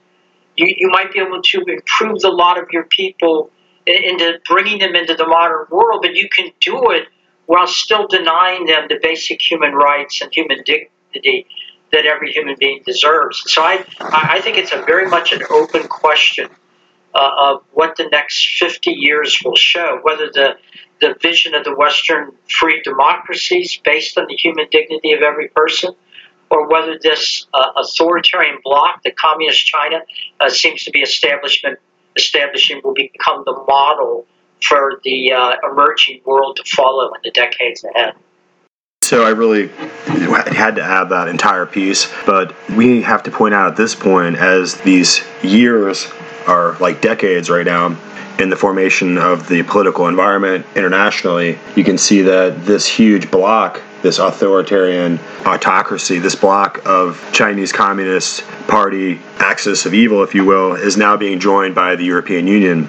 And they have this special arrangement, this special deal that they're making with the Vatican. So we have to take a closer look at that.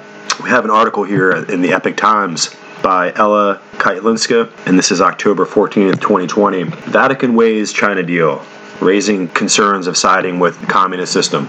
The Vatican is in the process of renewing its deal signed two years ago with the Chinese Communist Party. It recognizes CCP appointed bishops as legitimate, but the deal emboldened the regime to persecute Catholics more than ever. The agreement between the Holy See and, and China, set to expire in October, allows the Chinese regime to appoint China's bishops and grants the, the Pope only veto power. In the two years since the Vatican agreement has been implemented with Chinese Communist Party, Catholics and Christians have been more greatly persecuted than ever. This is a quote by James Bascom, Assistant Director of the Washington Bureau of the Catholic Organization. The American Society for Defense and Tradition, Family and Property told the Epoch Times in the, this interview the Vatican hoped that the rapprochement with communist regimes such as the Soviet Union, Cuba, that took place in the middle of the 20th century would have led to a greater freedom of religion for Catholics in these countries. Bascom said, told the Epoch Times. So the article goes on but the point is, is that there is this reaching out and this establishment of control that the papacy is, getting, even if they're saying, well, that they reneged on this deal or the Pope only gets veto authority over bishops, or it, it really goes to show that the CCP is in bed with the Vatican. And in order to kind of take a closer look at this kind of really turnabout of events, this kind of schizophrenic geopolitical turnaround that we're seeing with the Biden administration. We'll take a listen to this entrepreneur who is a activist and a leader in China, and he's also a Christian, and his name is Jimmy Lai. And at this point in time, this individual who is talking in this interview is probably arrested. He's probably been in jail for quite some time and been charged. He might be disappeared and never heard from again. But he was a major leader in China, speaking up for the rights of the Chinese people and the Christians in China who are being trampled underfoot. And I think he he was a long time ago an activist who was at Tiananmen Square in 1989, something that the CCP likes to deny was a, an atrocity, a bloodletting, and a, and a murder of, of the, the citizens of China by the CCP. So let's listen to Jimmy Lai real quick. I think the Vatican not only haven't done more, but has forsaken the underground Catholic believers by signing the treaty with China because it's like handing hang over the underground Catholic believers to the patriotic religious department of the CCP. So, you know, I, I'm, I'm very disappointed about this Pope. I'm very disappointed about, you know, what they did by extending the treaty which is secret. Nobody knows what's happening. And during the last two years, what Xi Jinping has done to religion is really horrible. And yet, Vatican is so pleased to extend the pact with them. I, I, I just I just don't understand. What, Maybe, what think that the Vatican should do? If you were, if the Pope was sitting here in this room, this Zoom call with us, what would you tell the, the Pope that you would like to see him do? Well, the Vatican is the supreme authority of moral standard. And the greatest power to fight against the CCP is moral authority. Look at Hong Kong. Anything that's why I'm always against violence. All we have is non-violent and peaceful demonstration, which gets a lot of sympathy and resonance from the world just because peace and non-violence holds such a high moral standard. So that clip is on justthenews.com, and this man Jimmy Lai is well known in China. And for these comments and for his position and his nonviolent stance against the persecution of the Uyghurs and the different Christian church, you know, people in the underground Christian church there in China. And I think that the, uh, I think that the, these headlines are saying that Jimmy Lai has now been arrested and he's an enemy of the state, and the CCP will punish him or reprogram him or, or kill him or whatever. They'll sell his body parts to the highest bidder. They'll find a way to make um, Jimmy Lai profitable to the, the state there in China, the communist state. So I think the Vatican coming in to give away its moral authority and to appease the CCP and to, I mean, really, if you look at the history of communism going back to Karl Marx and his being tutored there in London in the different libraries and the different the halls of education there in London, he was tutored tutored by Peter Beckx, and Peter Beckx would later go become the superior general of the Society of Jesus. So he would become the, the head and the, the, the master of that particular military organization there. And you have to recognize that if communism was a product of the academia and the scholarship and the political experience and learning of the Jesuits, and they would put it into practice as a weapon against independent nation states and as a way to bring about imperialism and globalism and internationalism, then you can see that the CCP has been an, an idea virus, a, an intellectual product of the Vatican all along. So I have to introduce this interesting little clip here, and, and you know, it's the kind of the nature of the show to try to develop different areas uh, and to try to get to the facts. So we're going to just kind of pull at the different encyclopedic threads of the internet here to try to inform us on what is really happening with the European Union. So we have this really useful and cool uh, video here on YouTube called The European Union Explained. And so we'll go through this little video and we'll listen to how the entire process kind of is kind of convoluted and complex, how the uh, the different independent nations of Europe have become taken over by this this internationalist authoritarian bloc there in The Hague, and how they have been organized as a federation of, of nations and as a revived Holy Roman Empire and you can see that you know, Hitler's goal was to unite Europe. And uh, before the, the Third Reich there uh, in Germany, there was other um, different emperors of Germany of the Holy Roman Empire that were interested in making all the different nations of Europe work together. And those were an extension of the authority of the Vatican and of the right of the papacy to rule all kings and nations in the world. So you can even see in 1517 when uh, Martin Luther made his stand and, and, nailed his 95 thesis on the on the door there in Wittenberg, or was it Worms? I think it was Wittenberg. He um, had to go and stand before the Holy Roman Emperor Charles V, and he was the protector of Christendom, and he was the defender of the the Holy See and the papacy and the Vatican there in Rome, and their right to rule all nations and to rule all uh, religion. And so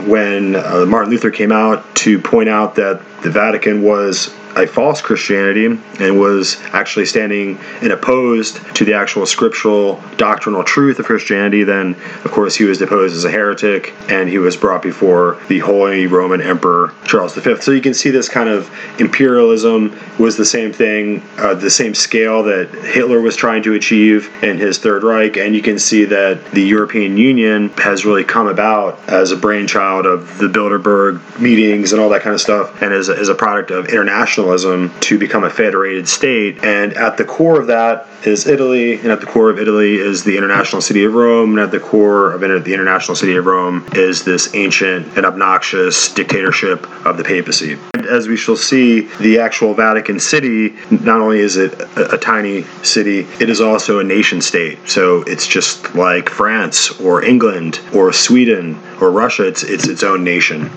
nation state, uh, sovereign nation state, we might add. So let's go ahead and listen to this quick tutorial point us towards the first bit of border fuzziness with Norway, Iceland, and Little Liechtenstein, none of which are in the European Union, but if you're an EU citizen, you can live in these countries, and Norwegians, Icelanders, or Liechtensteiners can live in yours. Why? In exchange for freedom of movement of people, they have to pay membership fees to the European Union, even though they aren't a part of it, and thus don't get a say in its laws that they still have to follow. This arrangement is the European Economic Area, and it sounds like a terrible deal were it not for that asterisk which grants EEA, but not EU members, a pass on some areas of law, notably farming and fishing, something a country like, say, Iceland might care quite a lot about running themselves. Between the European Union and the European Economic Area, the continent looks mostly covered, with the notable exception of Switzerland, who remains neutral and fiercely independent, except for her participation in the Schengen area. If you're from a country that keeps her borders extremely clean and or well patrolled, the Schengen area is a bit mind-blowing because it's an agreement between countries to take a meh approach to borders. In the Schengen area, international boundaries look like this. No border officers or passport checks of any kind. You can walk from Lisbon to Tallinn without identification or the need to answer the question business or pleasure.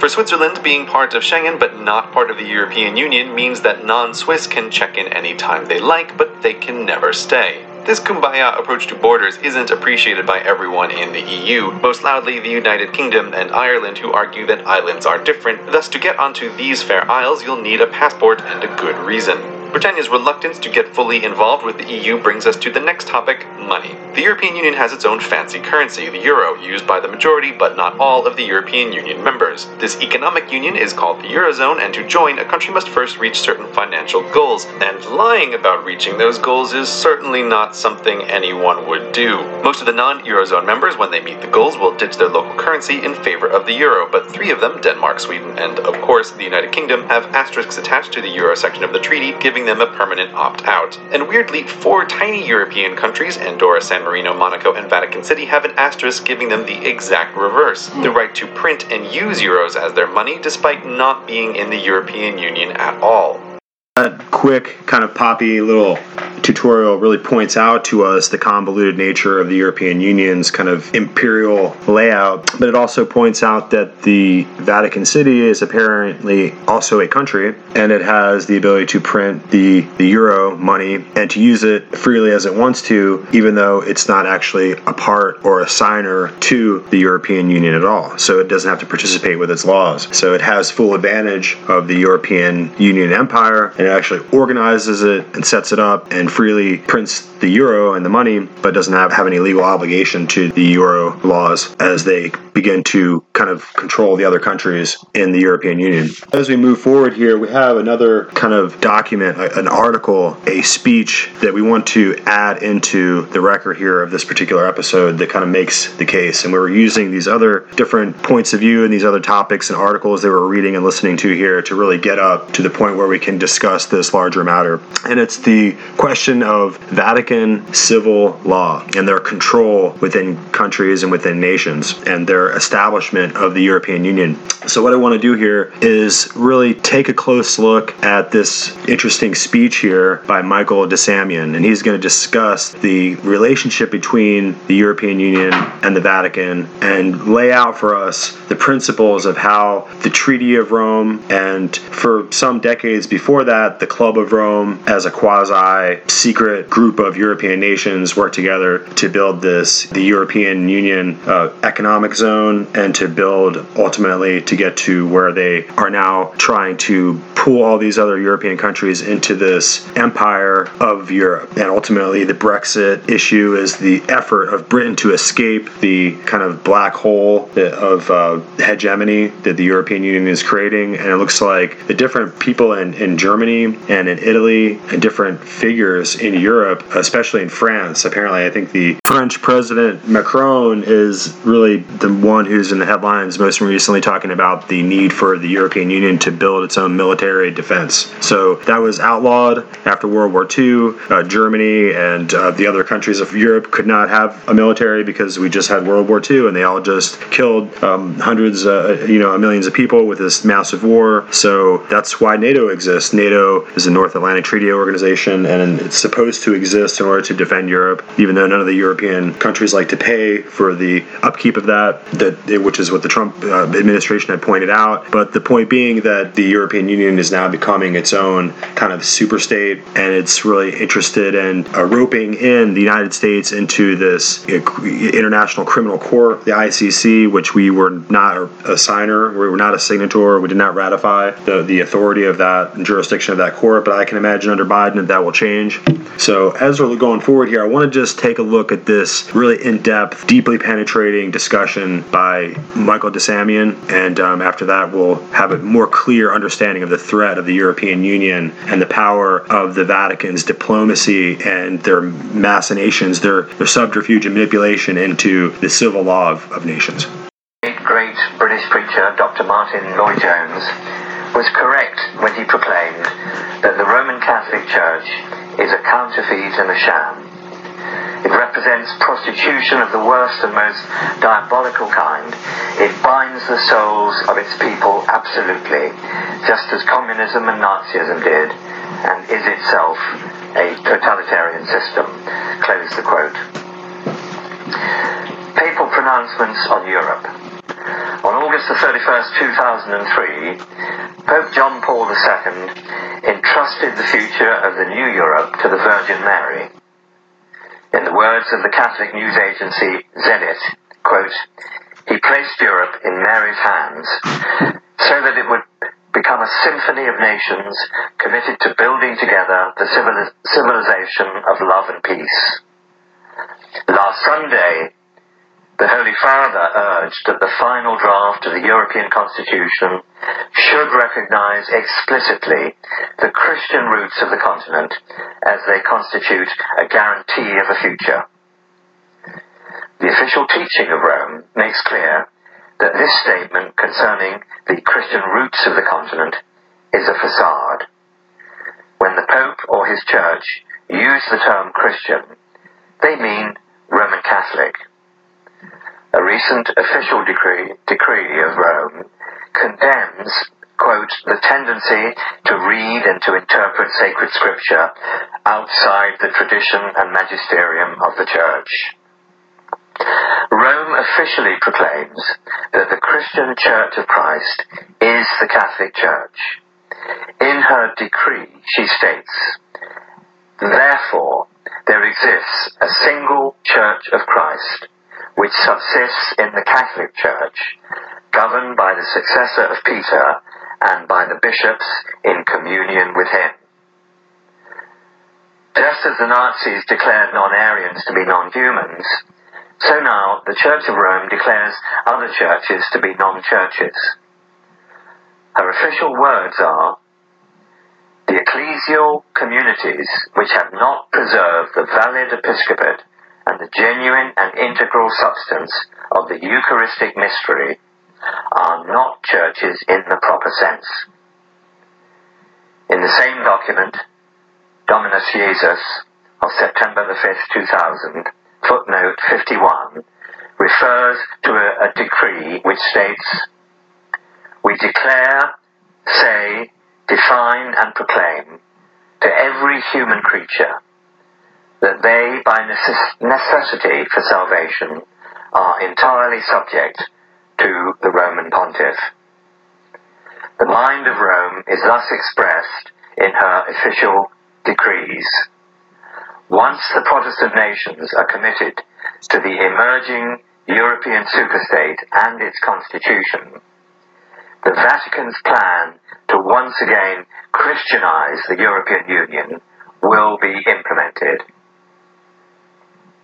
As described by the London Sunday Telegraph, the Pope is calmly preparing to assume the mantle which he solemnly believes to be his divine right, that of the new Holy Roman Emperor reigning from the Urals to the Atlantic. The Vatican, as a unique contribution to the EU, the European Union. The EU already has most of the attributes needed for nationhood. It has a passport, a flag, a single currency, and an anthem. It is also drawing up its, its constitution, the further characteristics of nationhood, such as a president, international ambassadors, and a foreign secretary. The Vatican carefully gives soul to all of this by claiming that this is, quote, a unique contribution to the building up of a Europe open to the world. The Pope, in his Ecclesia in Europe, states, one and universal, yet present in the multiplicity of the particular churches, the Catholic Church can offer a unique contribution to the building up of a Europe open to the world. The Catholic Church, in fact, provides a model of essential unity in a diversity of cultural expressions, a consciousness of membership in a universal community which is rooted in but not confined to local communities, and a sense of what unites beyond all that divides. The particular churches in Europe, as quoted there, are not simple agencies or private organizations. Rather, they carried out their work with a special institutional dimension that merits legal recognition in full respect for just systems of civil legislation. Particular churches in Europe is simply a pretense.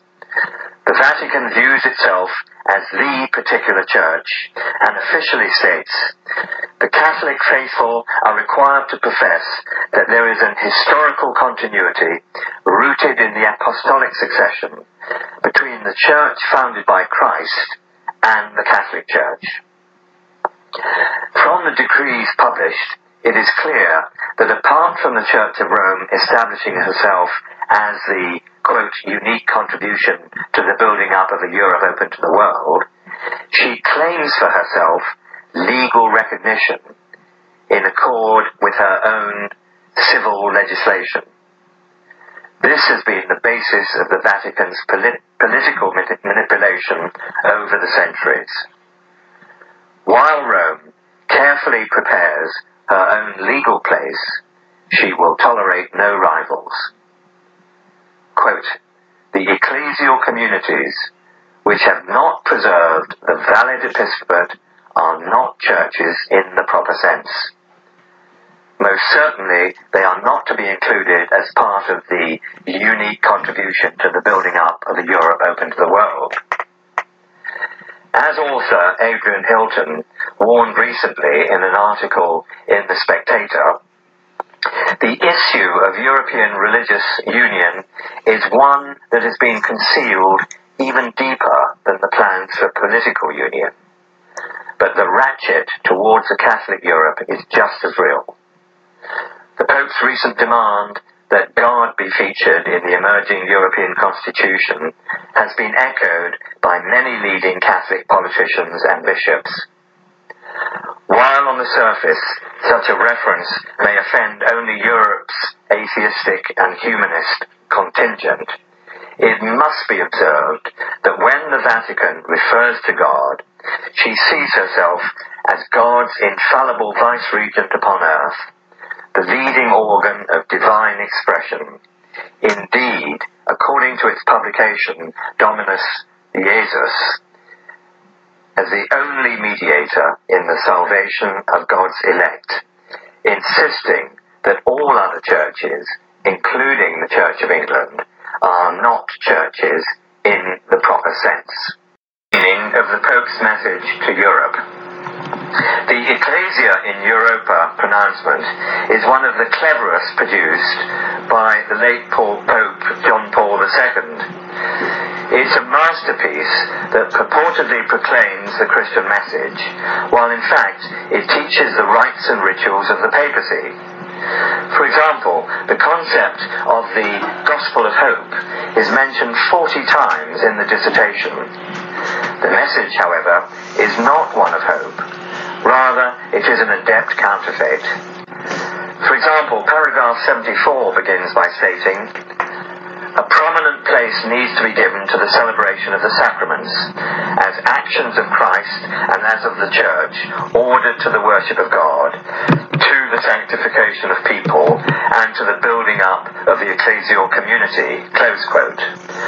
The Pope thus prevents, presents rather his physical, symbolic sacraments as the efficacious cause of salvation in place of the direct obedience to Christ Jesus demanded in the gospel of faith, the sacraments are purported to be actions of Christ. This is where the Vatican's pretension of hope lies. Such sacraments are declared necessary for salvation in the official teaching of Rome. Quote, the church affirms that for believers, the sacraments of the new covenant are necessary for salvation. Sacramental grace is the grace of the Holy Spirit given by Christ and proper to each sacrament.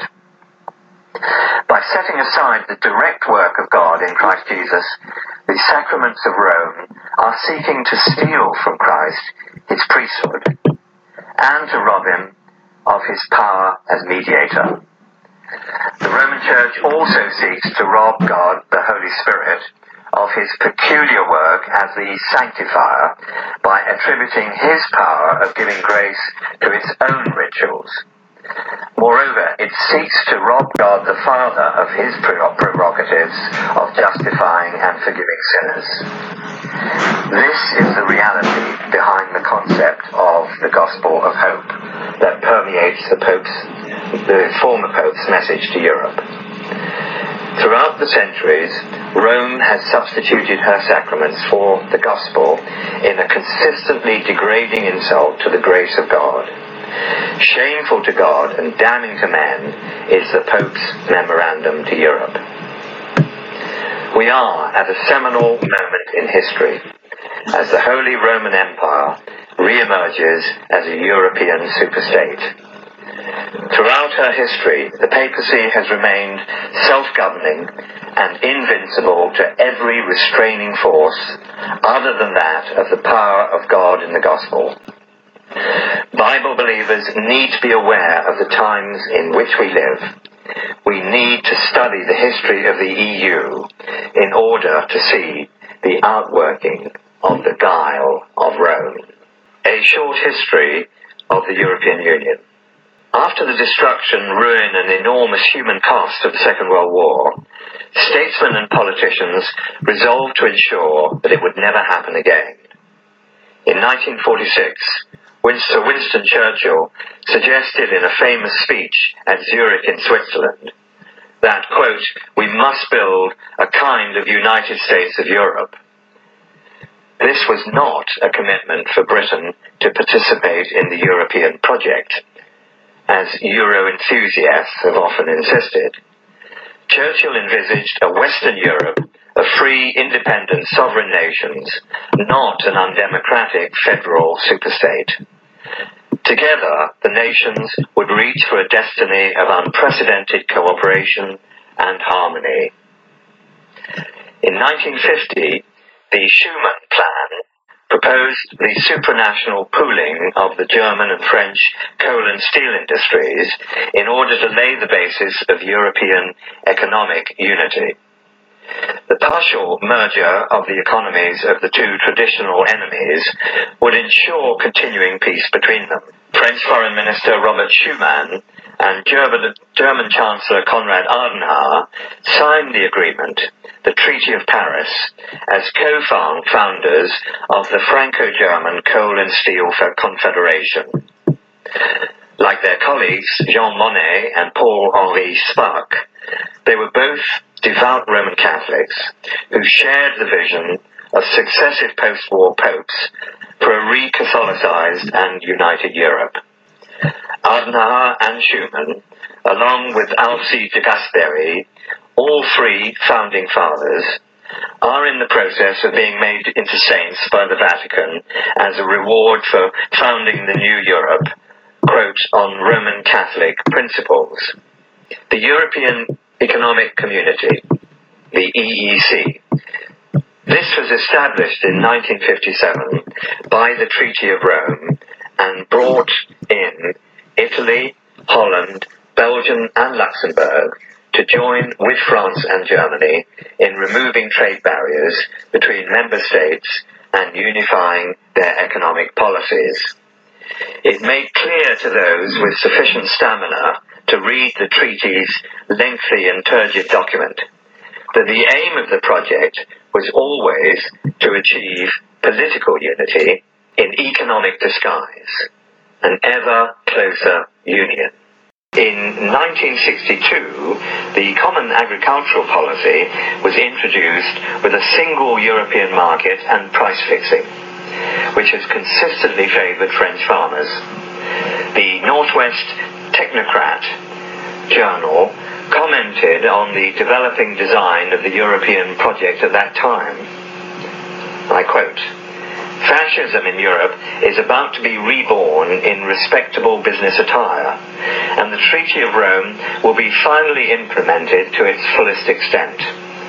The dream of a Holy Roman Empire returning to power to dominate and direct the so-called forces of Christian mankind of the Western world is not dead but still stalks through the antechambers of every national capital of continental Western Europe in the determination of the leaders in the common market to restore the Holy Roman Empire with all that that means. Nearly 30 years later, the London-based Sunday Telegraph was to express the same concern in a major article headed "Now a Holy European Empire?" question mark. It stated, The Vatican notoriously thinks in centuries. In Pope John Paul II, we have the most political pope of modern times. It is in the movement towards federalism of the common market, with the coming membership of Eastern European countries, as well as in the turmoil of the Soviet Union, that the Pope may see the greatest possibility for an increase in Catholic political power since the fall of Napoleon or since the Counter-Reformation. The common market itself started under the inspiration of Catholic politicians such as Adenauer of Germany, Paul-Henri Spaak, Jean Monnet and Robert Schuman. The EC Social Charter and the social, socialism of Jacques Delors president, former president of the European Commission, are imbued with Catholic social doctrine. If European federalism triumphs, the EC will indeed be an empire. It will lack an emperor, but it will have the Pope. Here we can see that Michael de Semlyen is going to really articulate this whole discussion in these very stark and sobering terms. And the, the whole interview, the whole discussion here is about an hour long, and it's just really enlightening and it's really informative. And I'll try to remember to add it with this particular podcast so you can listen to the entire discussion. But it's obvious to me that as we go through and look at the historical motivation of the Vatican, we can see that their uh, fingerprints are behind the United Nations and also now the European Union. And you can see, really, as we put in uh, other other articles relating to this whole topic, that the actual euro, the actual money for the European Union, has the face of the papacy, the the Pope on it, and, um, that's the current Pope too. So that these aren't dead popes from the past or historical dead presidents. If you want, these are just it's the current Pope's face on the money money. So it, it, there's really no way to to be confused over what political doctrine or what hegemony is really being asserted when it comes to a resurgence of the Holy Roman Empire. And really, that's an enforcement of Christendom. That's an enforcement of the, the law and the doctrine and the dogma of the Roman Catholic Church over all the other nations of the world. And ultimately, through this empire, where it once controlled the kings of France and the kings of Germany. And ultimately, I guess kings can be uh, upstarts and they can change their mind and they can rescind the uh, Edict of Nantes so they can put it, the Edict of Nantes in place. I think that the uh, the papacy and the Jesuits were furious when the Edict of Nantes was put into place, and then of course they were trying to get someone to take it away. And then later on, when it was put back into place, I think they just decided to destroy the entire place with the French Revolution, and which was accomplished by the Jacobins at the time, who were inspired by the Illuminati. And we went through all these episodes before, but it's really this in the background is this looming and calculating power structure of the Vatican, who deigns itself to be the, the chief princes and rulers of the world, and all the different governments of the world should be um, lowered to submission to their authority. And so that's what we're seeing here. And I think we have to go here to look at another interesting document also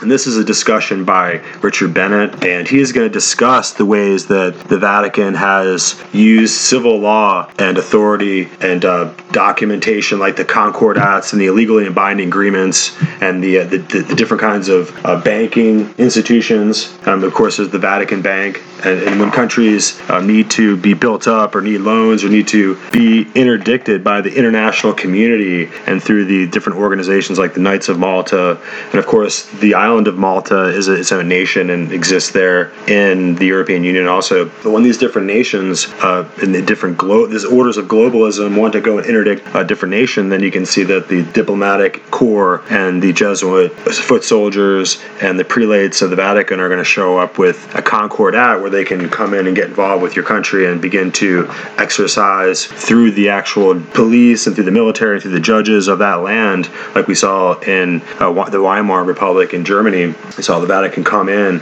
and implement their crazy uh, strategies and crazy different policies at the time, and which really resulted in the liquidation of the Jews in Auschwitz. And people don't understand how that even came about, but you have to understand that in 1933, the Vatican signed a concordat with, with Hitler. So let's listen to Richard Bennett here a little bit, and he'll bring some clarity to the subject.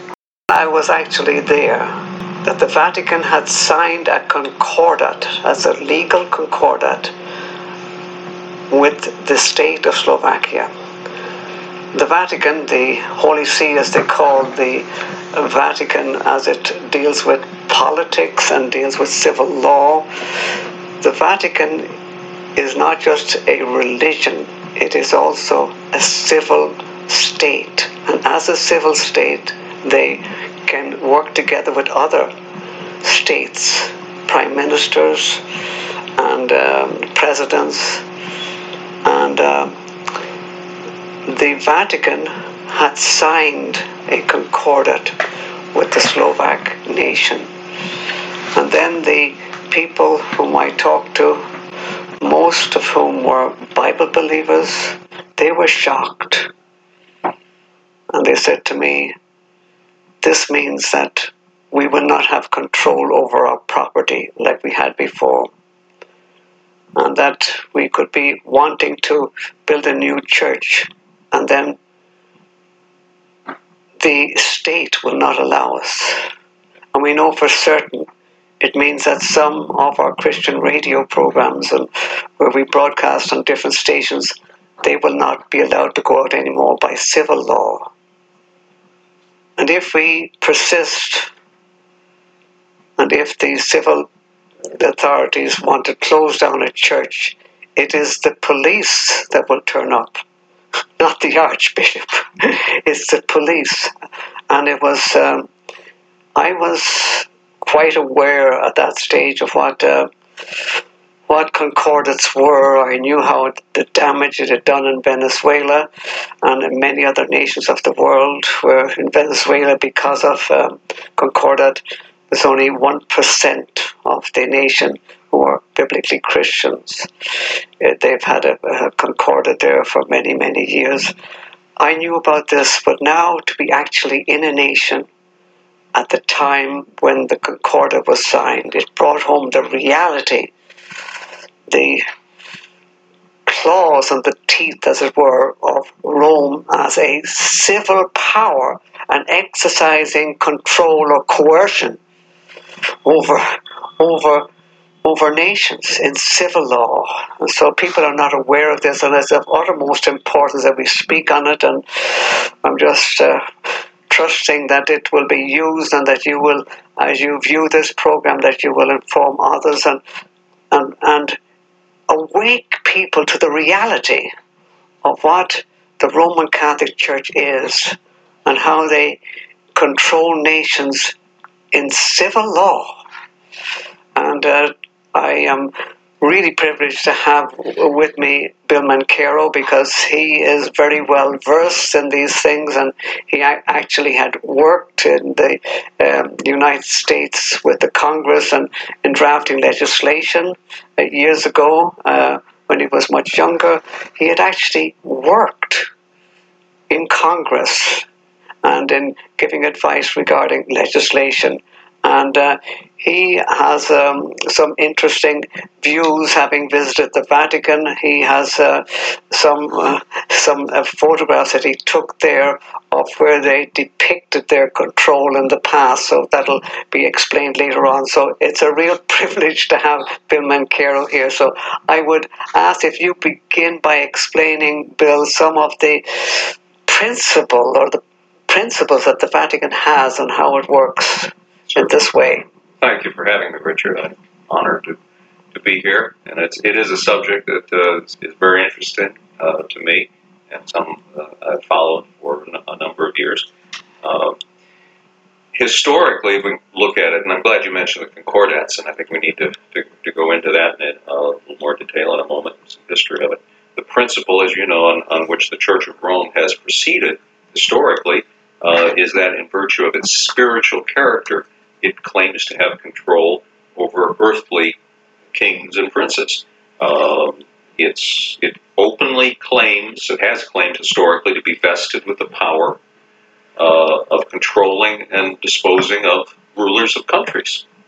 Um, coercion through civil law among European nations is what the Catholic Church uh, thrived on for many, many years through the Middle Ages. Uh, this coercion, in fact, was the primary uh, uh, underpinning, I guess you'd say, uh, of its power, worldly power, during the 600 years of the Inquisition, and in the growth of her religious power system generally throughout the centuries. Um, her methods have changed. Let's make no mistake, but let's not confuse the change of methods with the change of goal. Yes, yes, goal. yes. uh, the goal was the same, and uh, we're going to see, Lord willing, in this video that, uh, as you said, these concordats uh, are the are the underpinnings. The way that the uh, Catholic Church has grown in strength and numbers is in proportion to her legal agreements with other nations. And uh, Richard, uh, you're certainly well versed in this. Can you give us some historical background on that? Yes, I will explain some things. It was on uh, February the 10th in uh, 17, I think it was 1798 exactly, that General uh, Louis Alexandre Berthier, he was the chief of staff of, of Napoleon and, uh, you know, the commander of, of Napoleon, and he entered Rome uh, and uh, he proclaimed that the whole area around there was to become a, a, a Roman republic public, and he uh, he commanded that Pope Pius the uh, Sixth, who was uh, had a temporal power. You know, the popes in those days had a nation, they had states, in, in, in, and they they had temporal power. He he removed him from his papal throne in that way. He removed the civil uh, control that uh, the Vatican had They're physically over those states in Italy. And uh, he was um, taken in that way from his throne. He still remained a, a so-called spiritual leader, but he was uh, he was removed. And uh, but he he uh, worked out together with cardinals and all. And then it was after that that they began to reorganize. It was they they were going to reorganize so that they could claim back uh, their civil power and they be their authority to work civilly.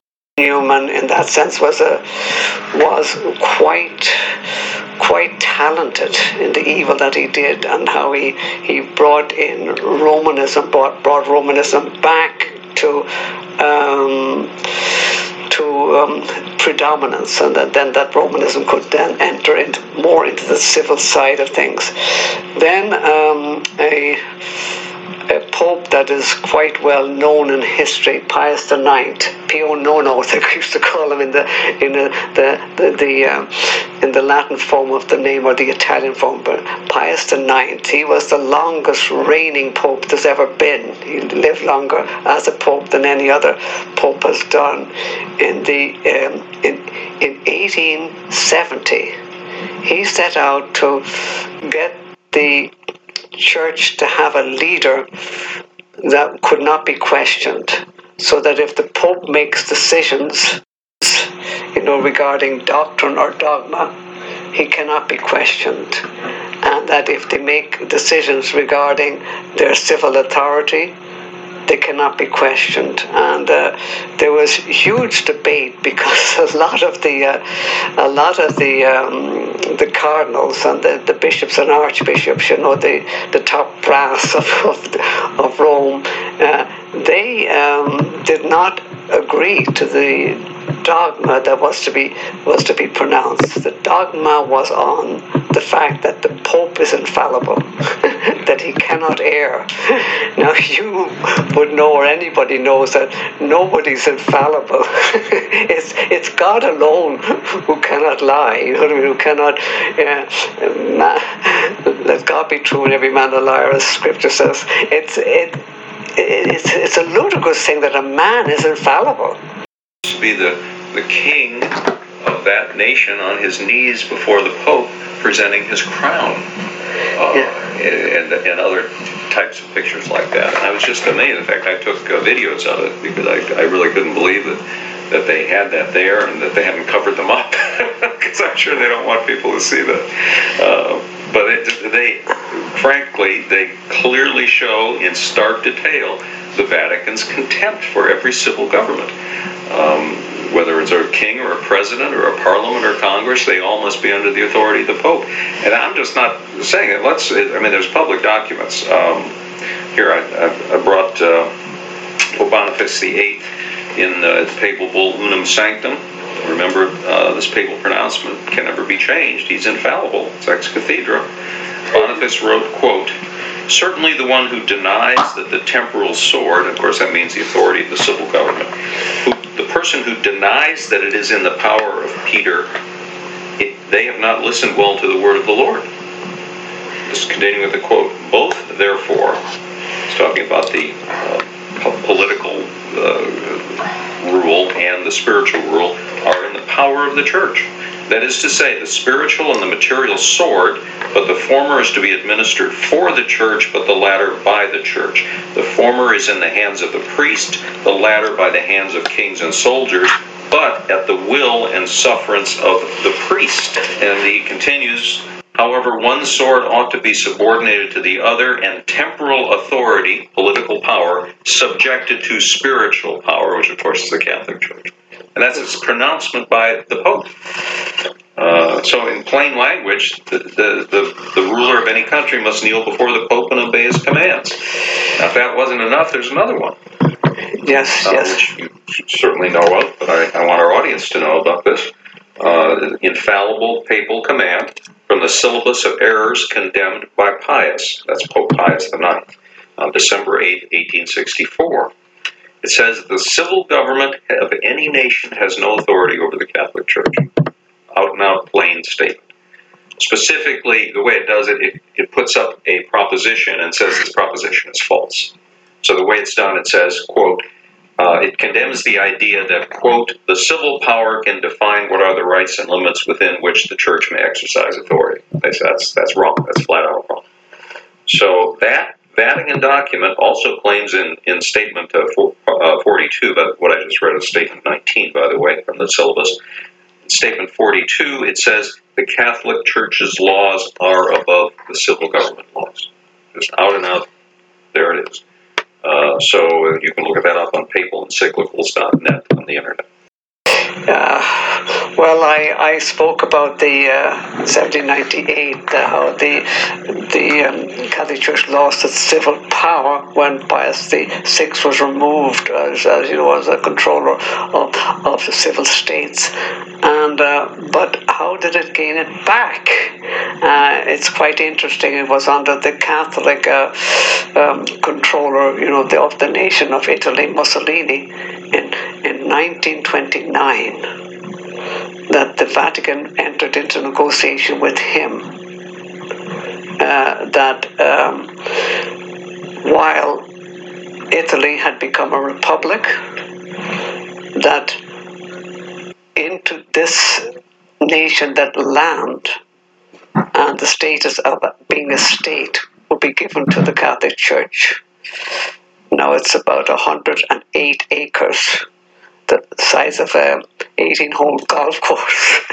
but it's they were given territory which they call a state, it's Vatican state. And uh, this was recognized in civil law. And then as a civil state, they were to claim that they were the oldest state in, in, in Europe in the civilized world, and that then they would have precedence over other states. So this was in in 1729, and uh, it was the first of these legal agreements, which later on were to be called concordats between the it was the first uh, at that time in, in you know in, at that level there were some others before in as regards uh, other nations particularly the Latino nations you know there was some other concordance with them. But this was the first like of the of the nations that were European and quite large like Italy. It was the first of these. And um, the most infamous was the Concordat of Pius Twelfth with Adolf Hitler. Um, people wonder why it was, you know, that the, the Catholic Church wouldn't condemn Hitler, and why the Catholics, particularly, were uh, predominant, the generals and a lot of the officers in the army, Hitler's army, why it was, you know, that the Pope would not condemn. The Pope had made an agreement to endorse Catholicism, and they held to their agreement, and uh, it had uh, huge repercussions right across Europe. Uh, that was um, the, the agreement that uh, Pius XII had with Adolf Hitler. So um, it's uh, it continues to be uh, that Mother Church continues to impose its law on other nations. Uh, and you can find out just what a concordat is. It is um, it is a civil agreement of the Vatican as a civil state, and they call it the Holy See when they're a civil state, with a, another government. And in that government, uh, the Catholic Church uh, insists on certain things. They don't always get the whole list of things, but they usually get most of them. Uh, um, they, a concordat they try to insist that in civil law, it's for the Catholic Church to decide on what is the religion and how it to be exercised in a nation. Now, um, they haven't succeeded in that because nations uh, want to have religious freedom, like United States is not.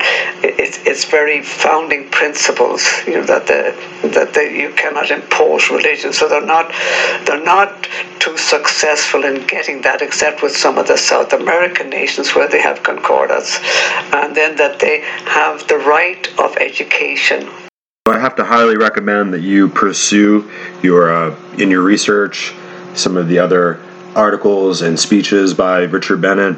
And he was discussing how he was a Jesuit educated and he was a priest for 22 years in the Roman Catholic Church. So he has a lot of authority and a lot of uh, tangible intellectual gravity that he brings to the whole discussion here. And he really gets the whole discussion historically and legally and culturally and religiously is, just massive. So he, he has to kind of go and talk, touch on a lot of different um, topics, but he really has to get back to these concordat that the Vatican started with with Mussolini in 1929, and eventually he had uh, the the Pope had a concordat that was Pius XII, a concordat with Hitler and also with Stalin. And these are this is not something that's widely known or widely reported on, and it's in the background. Uh, but these kind of private documents, these treaties under civil law, had a, a huge reason, uh, were, were the main driving reason behind uh, what happened during World War II. And so we have to get into those that whole subject matter. The idea that there could be independent states in Europe um, competing with each other had to go. They wanted to get back to this idea of a Holy Roman Empire controlled by the Pope. And so the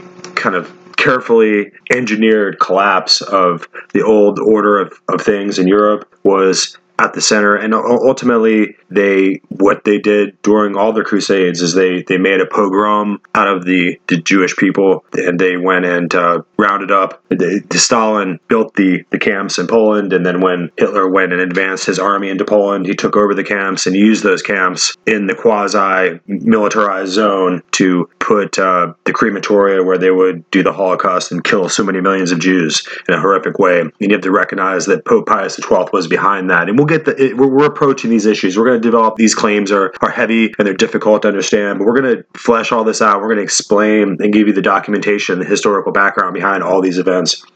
And uh, we're really trying to get you to understand why the Roman Church is in the business of creating uh, treaties within civil law and how this has to do with the United Nations and ultimately the European Union. In the matter of this whole discussion, we have to take into consideration what's really at the heart of the matter is the doctrine of temporal and spiritual supremacy and authority that the Pope uh, claims to have. So he, he has a, a triple crown, a tiara, um, where the, the, the three crowns of heaven, earth, and hell. He claims to be the ruler of this entire dominion and have the right to set people free from purgatory or to send them into to purgatory to punish them or to burn heretics or to punish heresy. And is the corrector of true doctrine and is infallible. And, and all this kind of quasi dictatorial kind of madness that is superimposed onto the papacy becomes becomes more to light. And it, it helps you to understand this monstrous ego this enormous mouth that boasts all these uh, loud words of authority and and walks walks around bejeweled and, and, and decked in gold and lives in the, the, castle there in the Vatican. This individual, this autocrat dictatorship is really coming from Rome and it's coming from the background and the historical legacy of the tyranny of Julius Caesar. And we've discussed that in previous episodes but we're really trying to show you how they're they're in the Vatican. They're in the business of creating state departments, setting up espionage. I mean, their their school uh, of foreign service are legendary. Their Jesuits are the original CIA stormtroopers of Europe, uh, who were at some point put in control of the Inquisition. And these individuals have not changed. Their their attire, their doctrine, their words, their their machinations, their stratagems have not changed, and they will not change. So as we're going forward, you need to recognize that the power structure that's coming out of Europe that really drove all the Puritans and the Protestants and, and the uh, the Baptists into North America in the first place. The reason why we came over here in the ships was to escape the um, the terror and the dread and the hor- horrible, the horrific slaughter and massacres that were happening across Europe. And you know, like we might point out, uh, a lot of those Spain brought those inquisitional fires to South America. A lot of the people, the Aztecs, uh, the Mayans, the the different Inca tribes that were in South America were absolutely obliterated by the Spanish Inquisition and the, the knights and the authority of the monarchy of Spain as he claimed the territory. So, as we're going forward, we need to recognize this history is playing into our lives here. And really, the, the fight for freedom in America is a fight for a new republic, a new liberty, and a new mechanism of liberty, a new declaration of independence to escape this autocracy and this authoritarian regime that's being built up in the European Union and, and is really going to China and is seeking to, to make a relationship with the Chinese uh, military power and economic strength, and ultimately is being guided by the individual there in the Vatican in Rome, which is really the center of the European Union, the power structure there. The, the European Union has no emperor, but they have the Pope as the other speaker said before. We've had to work really hard in this episode to establish the nature of this Concordat that the Vatican is establishing with the CCP, the Chinese Communist Party there, and it, it's creating all this kind of backlash and creating this outbreak of religious persecution, which shouldn't surprise us because that's what the Concordats have done in the past. Many of the men that went to Auschwitz uh, under the, the Third Reich in Germany were Lutheran and Baptist pastors, and you must recognize that at that time that the Catholic Church was the only recognized recognized establishment of religion there in Germany, and that under that Concordat, the German people had to pay the Vatican a tax, which a tax which they still pay today. If you want to look it up yourself, you can find out that even today the Germans are still under that Concordat, and they still pay the, this dividend of money to the Vatican. So uh, I wonder if the Chinese Communist Party is going to have to pay a similar dividend. Um, but as we're going forward, we have uh, Jörg Glisman, and he's in Scandinavia, and he is reading from a book called Behind the Dictators, and he's doing a commentary as he reads chapter 4, the reestablishment of the Holy Roman Empire. And it's going to go back and discuss a little bit of this time period when Napoleon is going to march his General Berthier down to 1799, uh, 1798, down to Rome and arrest the Pope and take his papal states away and take his, his ability to be a king and under law, take his sovereignty and his civil power away. And uh, in that time, since 1799 or basically 1800, if you want to just round it up, the Pope hasn't had any civil power uh, until 1929. So that was approximately 129 years I thinking that right? you have 129 years of the Pope just being neutered of his his sovereign power and his uh, taking away his ability to be an absolute monarch and a papal monarch and establish himself as a king and to print money and to deal with other nations as a civil state. And that was reestablished in 1929 under Mussolini. Benito Mussolini was the uh, dictator of Italy, and ultimately the concordats with the Vatican, with Pope Pius XII, would continue with Hitler and with other people, and with Stalin, uh, Joseph Stalin in Russia also would have a concordat. And so many of these legal agreements between the under civil law between the Vatican and other nations are the ties that bind and are the the, the uh, agreements and the corporate power structure that really empowers the Vatican and holds these other countries in check and really establishes this network of globalism and internationalism that we see coming in these institutions like the United Nations. And ultimately, the European Union is established under these laws. So we're going to listen to this really interesting discussion. Jörg Glisman is going to read um, from the book Behind the Dictators, and he's also going to make comments, and um, and we're going to definitely be elucidating this whole t- subject matter that we've, we've been building upon here. Reading chapter 4, the re-establishment of the Holy Roman Empire. So that means that there must have been a Roman Empire before. That is probably what is known as the Dark Ages between 538 and uh, 1798 the Holy Roman Empire of German nation, which was from 800 and a few years until 1800, the end of the Napoleon, Napoleonic Wars, a thousand year Reich that was ruled by the emperors of Germany through the Pope in Rome, of course. And now we are speaking about the re establishment of the Holy Roman Empire. The reading starts on page 20 in the PDF if you follow along as follows. Europe's tragedy and Catholic opinion, Roman Catholic opinion, is due to the breaking of its great papal controlled confederation of states by the Protestant Reformation. All the efforts of the Roman Catholic Church since have been directed to the work of counter Reformation, to re establish the political and social order of pre Reformation times. And that's already the moment where I have to start for a first little comment here. All the efforts of the Catholic Church since the Protestant Reformation have been directed to work of counter Reformation. Their greatest work started with, in 1540, the approval of Antichrist, Pope Leo III's approval of the Society of Jesus, the so called Jesuits, founded by Ignatius of Loyola at that time. And two years later, as we read in Rulers of Evil, the Society of Jesus, the Jesuits, were agreeing on the terms of taking over the Inquisition from the Dominicans. And another three years later, in 14, 1545, the Roman Catholic Church, through the Jesuits, started what is today called as the Council of Trent. That took time, about 18 years, running in different sessions between 1545 and 1563, and that was counter Reformation. That was to work against everything Luther, Calvin, Tyndale, Wycliffe, Cranmer, Mortimer, Zwingli, and all the other fantastic reformers had achieved up to that time, bringing light into the dark world where there was no light because the word of God was not known to the people who were ruled by tyrants, as actually they are today. That order of states was hierarchical, not democratic, and was ruled at the top by the dual sovereign, sovereignty of Pope and Emperor by the union of church state authority, as I mentioned already in the introduction of the thousand year Reich, Holy Roman Empire of the German nation. The political and social order that resulted from the Reformation, both in Europe and America, so you see there's a comparison that they both are quite the same, mm-hmm. is regarded by the Catholic Church as pagan and anti Christian.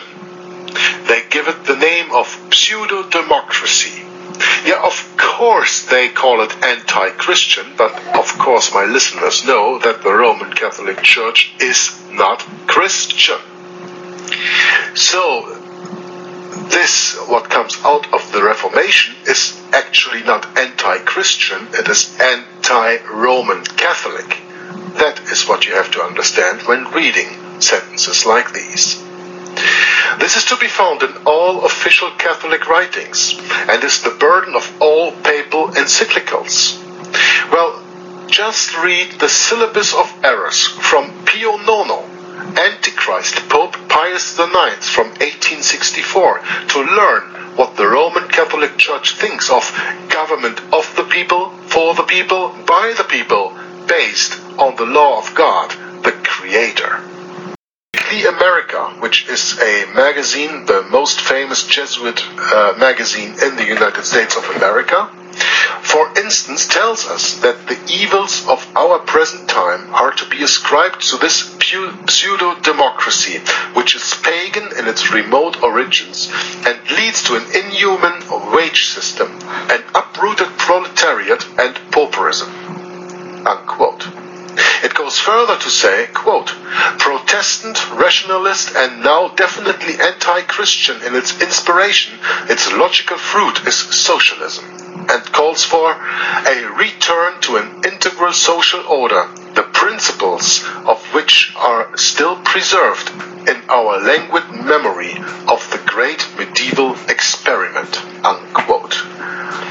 Yeah, to call the Dark Ages a great medieval experiment, I don't know what to think about that. It was the rule of Satan, you can actually say, who was at that time not even known by the people because when they entered the church, they thought they entered the church of Christ, which was, of course, Babylon. That's why God wrote in Revelation 18, verse 4 Come out of her, my people, that you be not partakers of her sins.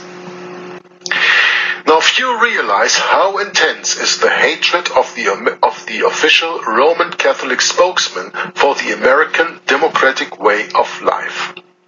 This same Jesuit magazine, America, which advertises itself as, quote, the most influential Catholic magazine in the United States, unquote, published the following on in its issue of May 17, 1941, just six months before Pearl Harbor. Quote, how we Catholics have loathed and despised this Lucifer civilization, this rationalist creation of those little men who refuse to bend the knee or bow the head in submission to higher authority. Today, American Catholics are being asked to shed their blood for that particular kind of secularist civilization which they have been hero- uh, heroically repudiating for four centuries. This civilization is now called democracy, and the suggestion is being made that we send the Yanks to Europe again to defend it. In reality, is it worth defending? What's the sum and substance of it all? All the Yanks in America will, do, will not save it from disintegration. Unless a miracle occurs, it is doomed. Finally and irrevocably doomed. The new order in Europe will be either a Nazi or a British totalitarianism, or a combination of both. American democracy is disintegrating, crumbling from within.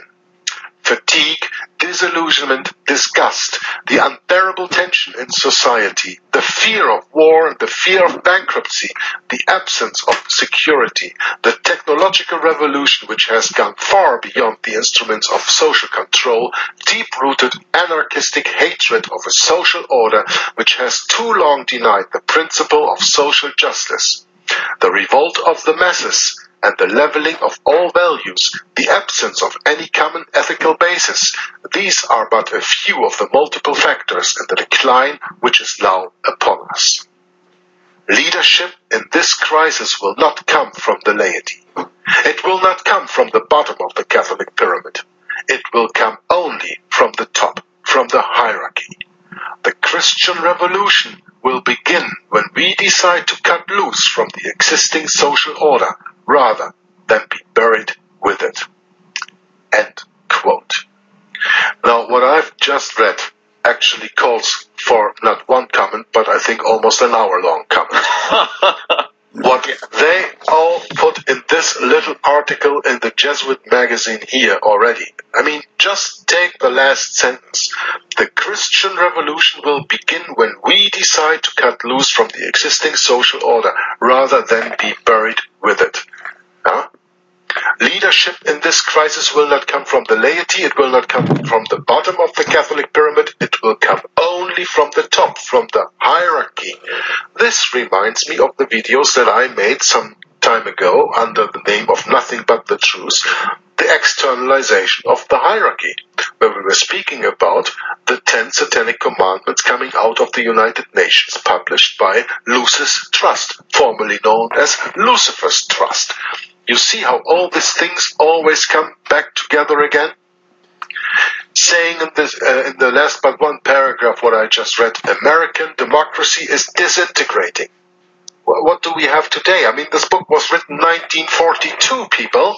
We are 74 years later, and it is absolutely to the moment, on, spot, spot on. How that is transferable absolutely into our time, 2016 today. The fear of war, the fear of bankruptcy, the absence of security, where you have in America to give up all your freedoms for security. And wasn't there an American president who said that when you give up um, your freedoms for security, you will lose both? the technical revolution which has gone far beyond the instruments of social control. Well, what do we have today? Social control through social media, iPhones, iPads, Google Plus, Facebook, Twitter, all these social media, this social control that we are talking today of, that has already been been identified by them in this magazine in 1942, 74 years before today. And you can see how actually nothing has changed, right? Right.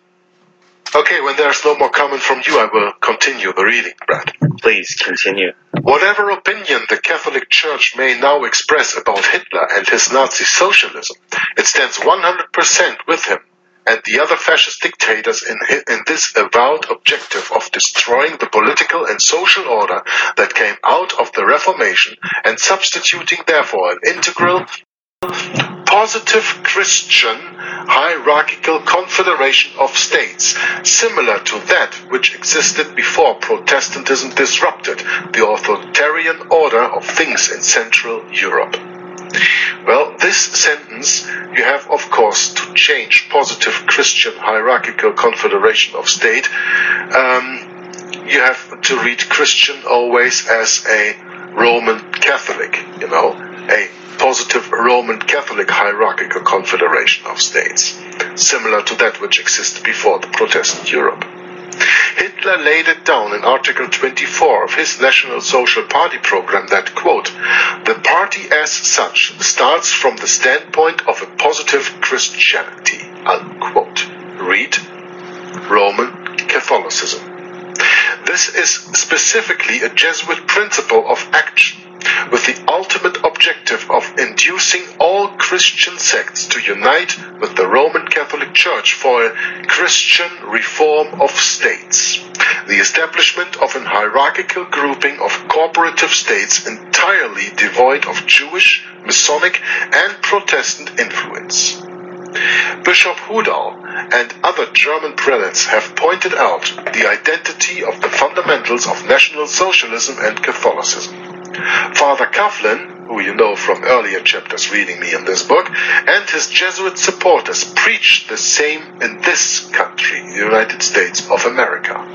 To date, 1942, Hitler's blitzkriegs are accomplishing in fact everything set forth in his ideological concepts for a new order in all of Europe after his ruthless extermination of Judaism and Masonry. For centuries, Vatican policy has based all its hopes for the restoration of its dominion over the nations of Europe upon a strong, militaristic Germany that would cleanse the continent of all British Protestant influence from the West and, above all, safeguard it from Russo-Slavic invasion from the East. A greater Germany, in other words, must be made again the center of a revived Holy Roman Empire. A revived Holy Roman Empire, and I will comment on that a little bit later because that's exactly what we have with the European Union today. It is significant, significant that Pope Leo XIII urged this very plan upon the late Kaiser Wilhelm II during the latter's last visit to the Vatican. The Kaiser, in his memoirs, vividly describes the colorful and solemn setting in which the interview took place and says that he jotted down what was said for future reference. What interested him most was Pope Leo's insistence that by war, if necessary, the Holy Roman Empire should be restored, and that to this end, quote, Germany must become the sword of the Catholic Church, unquote.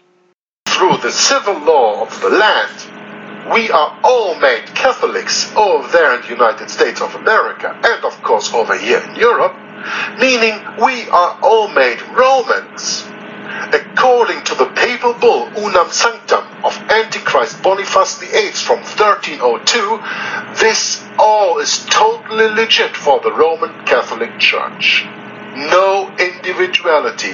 Sacrifice yourself for the common good, as Antichrist Francis said so eloquently at least six times last year during his visit to the United States of America when he spoke before a joint session of Congress. He used at least six times the term the common good. Now you understand what he meant. This is the way the Jesuit order itself is built up, and this is the ideal Catholic aim for states and groups of states. What's the United States? Others, other than a group of states. In the political and social order. It is the organic, static, hierarchical, integralist cooperative system of Nazi fascist teaching, which is already in effect in many countries of Europe. It is in direct opposition to the disintegralist, dynamic, liberal, free, democratic concept of political and social order. The Jesuit order has its Aryan paragraph corresponding exactly to that of Hitlerism. Its constitutions contain six impediments against reception into the order, the first of which is Jewish descent up to the fourth generation. If Jewish descent is discovered after a candidate's admission, it prevents his quote unquote radiation, or you can also call it illumination. This Aryan paragraph first appeared in the Statutes of the Order in 1593, was confirmed in 1608, and is to be found in the latest official edition published in Florence in 1893. So that's about 50 years before this book was written.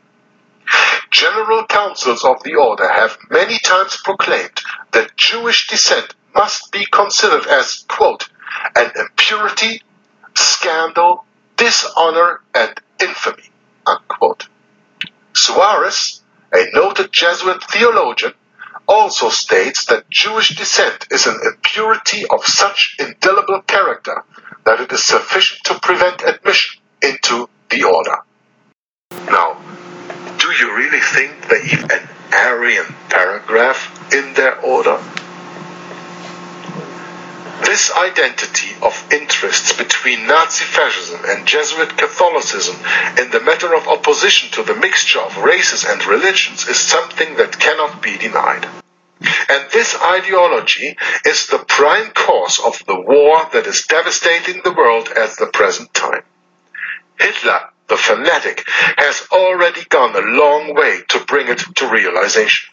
If he succeeds in making it permanent, the new order which he has vowed to bring about in Europe will be what the Catholic Church has been strenuously working for during the past four centuries.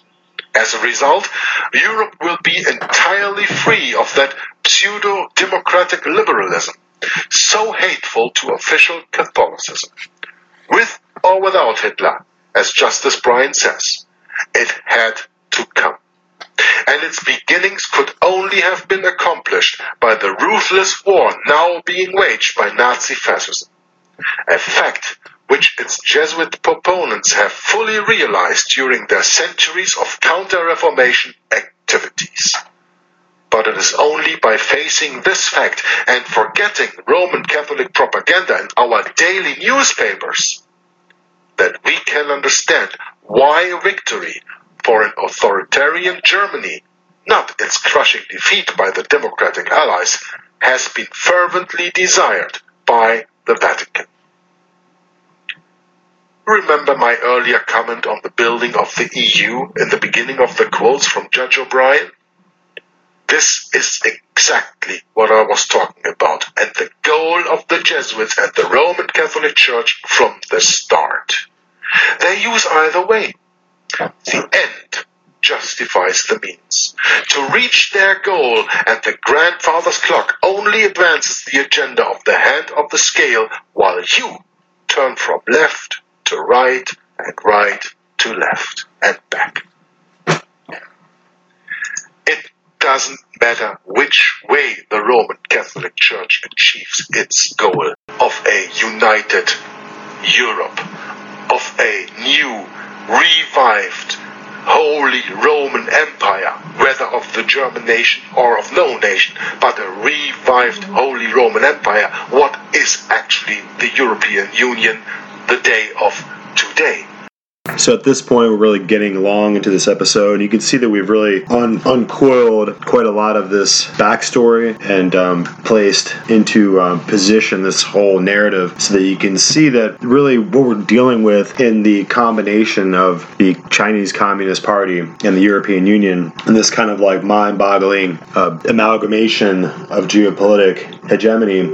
They intend to, um, for lack of a better word, choke off the West in this kind of power dynamic. And the, the, you can see that the radicalism and the desperation and kind of paranoia of the Chinese Communist Party and being so terrified of their citizens' ability to think freely and wanting to control the entire entire body politic and the entire collective consciousness of, of the Chinese people and other areas that they say are China, like Taiwan and, and, and just Thailand and, and other areas and there's a, a, long history of the Jesuits and their infiltration into imperial China, and going back to Francis Xavier, who would eventually become, in his time, the superior general of the Society of Jesus. And uh, at the time, Francis uh, Xavier would penetrate into the, the political arena of, of China in a deep way until they eventually would set up their own um, kind of Western educated, Jesuit influenced emperor. It really begins with the story of the East India Trading Company and their desire to have these routes that would circumnavigate the globe and to all points of trade and commerce and economic growth that uh, that brought the preeminence of the monarchs and the imperial powers of Europe into uh, their hegemonic positions and brought their such their, their, profoundly great wealth. And you could see that in these in the need to protect the, these trading routes and the the Silk Highway to establish new trading ports all throughout the world and compete with the other monarchs, um, they would have to find a way to get into these closed societies like China where they could begin to have influence. And they really needed to figure out the language, figure out the culture and the traditions, and get into the core of these um, very tightly wound cultural dynamics with very specific mores and unique customs. And so they spent very much time trying to get involved and to get into the the society and into the into the world of, there in China, and ultimately they would be sent away and, and exiled when they were found to be getting involved with the political affairs of the Chinese people and interfering with the politics there and with the emperor, and ultimately they would be kicked out. But their, their the influence was what was most important, and they would establish that over time. And as we talked about in other episodes, it was the the Knights of Malta and really their acolytes in the United States um, in the, the Order of Skull and Bones out of Yale, who would be the really wealthy families who would be involved with the shipping routes that brought uh, the opium trade in and out of China. And um, you can see that these shipping routes and the, the, the ability for them to operate on the high seas and this admiralty law and this high level secret society in the form of these papal knights. And uh, then these Knights of Malta were uh, used by the Pope to establish the temporal and spiritual power of the Pope over other nations. And so they would submit them or ultimately get rulers who would submit in, the, in those places. And that's really what was happening in, in Japan and also in China. So, in order to kind of bring this discussion to a close, but also to kind of wrap it up, we need to introduce the deep and centuries old influence of the Vatican there in China and in Phuket and Thailand and Vietnam and in Japan also. So, in order to really bring this discussion about, we have segments of this discussion before when we were discussing the, the Skull and Bones Order and the Russell family, William Russell, and the different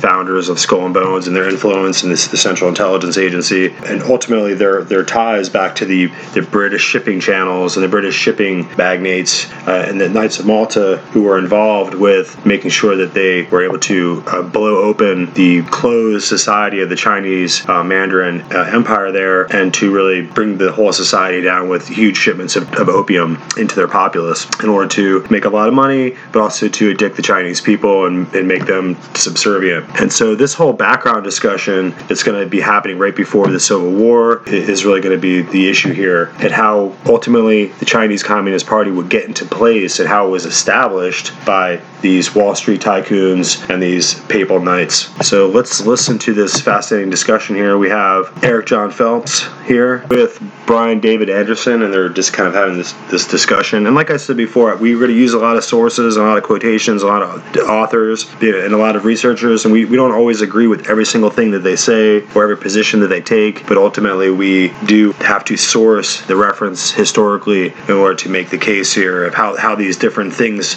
these different aspects of history tie together in the background.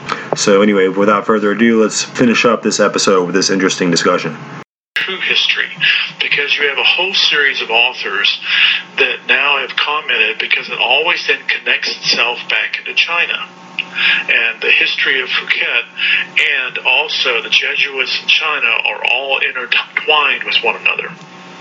On this map now you can see the black line is the the, the ship route that how in 1566 when uh, the, well, go back to 1534 is when the Jesuits were formed, and then then their uh, basically their oath taking that they were going to take over the world, and so China then being one of being the the, target. Uh, if they knew that they were going to do anything in the Far East, China was where they needed to go. So here is how they then did their route. They had to go. I, I, I, want, I want, to add two things here. Good, please. Uh, the the shippers for the Jesuits at this time were the Spanish and the Portuguese. Exactly. So they were using the Spanish monarch and the Portuguese monarch and his shippers to extend their influence. Yeah, excellent point because that's also we'll get into Japan and that's basically how they got into Japan, literally almost by accident. And so now you have the Spanish and the Portuguese with the Jesuits on board, and they had to go through Phuket. Coming from India, you see the black line there, and that's called the Andaman Sea. So their first port in Southeast Asia was Phuket. Then they worked their way around, came to Singapore, and then up to uh, Cambodia, Vietnam, and then into China. And of course, now they're, they're, they made their beeline and literally said, okay, they, they didn't drop any Jesuits off on any of these points. They went directly into China, and of course, then they went into the uh, major uh, port of, uh, not really port, but it was their major province of China and that uh, being around uh, the Peking, Beijing at that time, and that was the banking, the very much influenced type of area. And of course, then they had then Li Zhaojing uh, was their first per se Jesuit uh, type of trained individual. He came in about three or four generations. Go ahead. I mean, one point. The Macau, for the listener, the Macau was a Portuguese banking capital. And that was very important. So this is a banking capital, and also, and also the Inquisition had extended to Macau. So they had brought their evil powers there and their banking, and of course Hong Kong is right next to Macau, which will have a significance with the British. Well, but now you had uh, more up also in the northern part of China, near the, the Peking, also is where they also had a lot of influence, and that's where this Li Jiaojing came from. Basically, three uh, uh, generations after the, the uh, Jesuits came in, now Li Jiaojing starts to come into power. Uh, he uh, and other persons like him, which is also interesting though too, is as soon as the Jesuits then arrive, what else happens? There's crop failures season after season. Sounds like Ireland.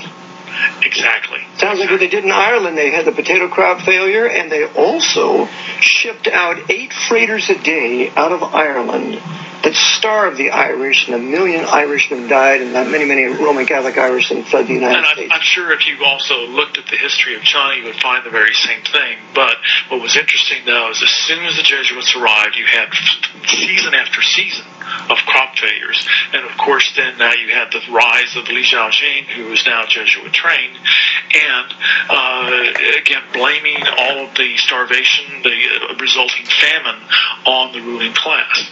Because And now you have Li Jiaojing basically just walking into with a 20,000 man force and now deposing of the uh, monarchy at that time. And then you had and uh, the emperor that was put in, he that what was interesting about him is that he uh, was a legendary type of warrior, but then all of a sudden he just disappears right off the map. Boom! It's like one day he is there, and then all of a sudden he just disappears. But then now they had enough of his forces. People took over. Jing does his revolution. They install a new emperor, but the emperor is very, very friendly to the Jesuits. And basically, what they're also saying is that the Jesuits installed them, and now they've got control of them.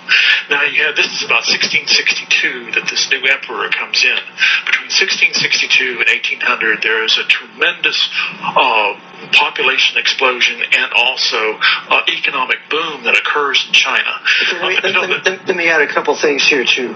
Uh, at this time, when the Jesuits are in China, they become the great astronomers for the emperor. Exactly. And, and in Peking today, you can even see the old Jesuit globes and astronomy tools that they use to calculate um, new moons, to calculate the years. And because they were so adept in astronomy, this is what uh, made them so attractive and endeared to the emperor. And so the emperor brought them into his court.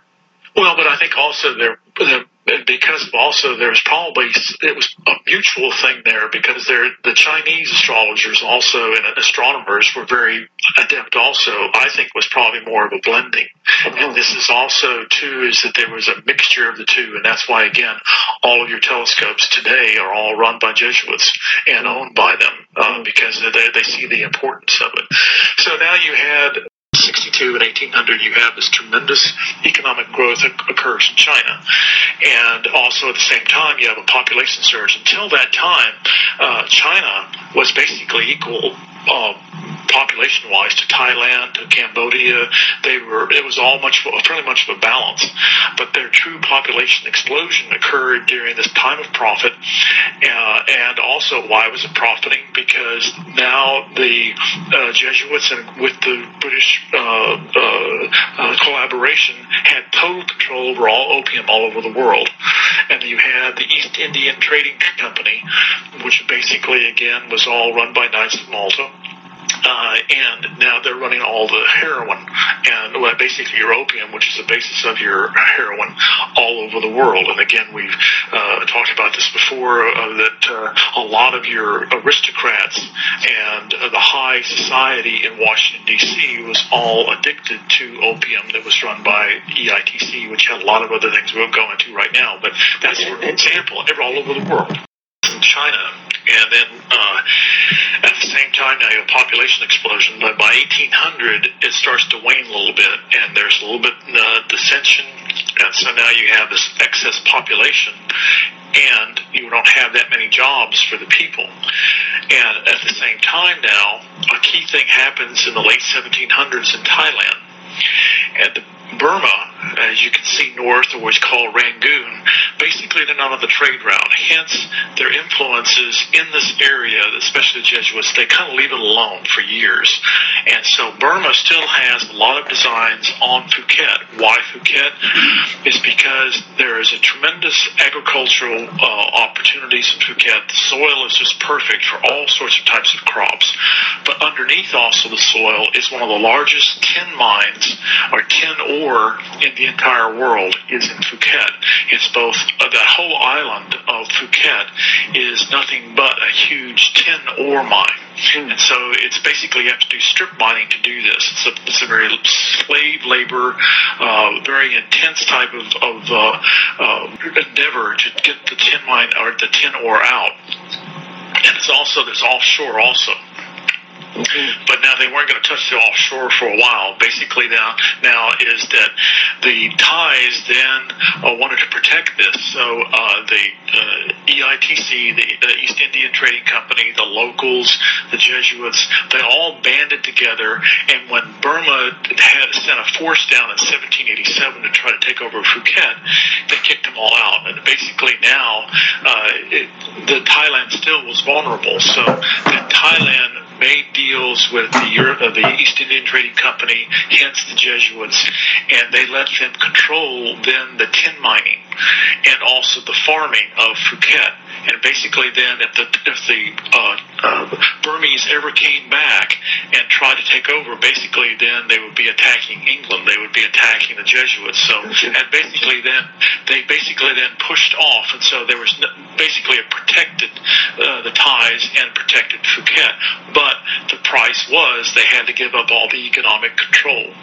Now, but the Thais, again, they are Siam. It's a whole different type of race from China. Uh, and it's not Asian type of thing. It's kind of a combination mix. It's like between India and China. You had the Siamese, which were distinctly a racial type of group. But now the Siamese would, didn't want to have anything to do with the slave labor of the tin mines. They knew that this was exploitation. So who were they going to dupe into getting to come here to, to, to tie to Phuket to do this? Well, now you had this excess population in China after 1800, and now they were they needed to get rid of this population. Otherwise, now this unrest of all these people unemployed. Hence, now you had them go to America and build the railroads. Yes, yes, yes. I was just thinking about that. All uh, oh, the Chinese coolies, yeah, the Chinese coolies in California. That's basically again now you had two sets. You had what we don't understand is that the, the, the number that was sent to America was probably around 200,000. People don't realize is that 600,000 immigrants from China were sent to Thailand. 98% of them ended up in Phuket as slaves, literally. I mean, we say indentured servants, but they were slaves in the tin mines.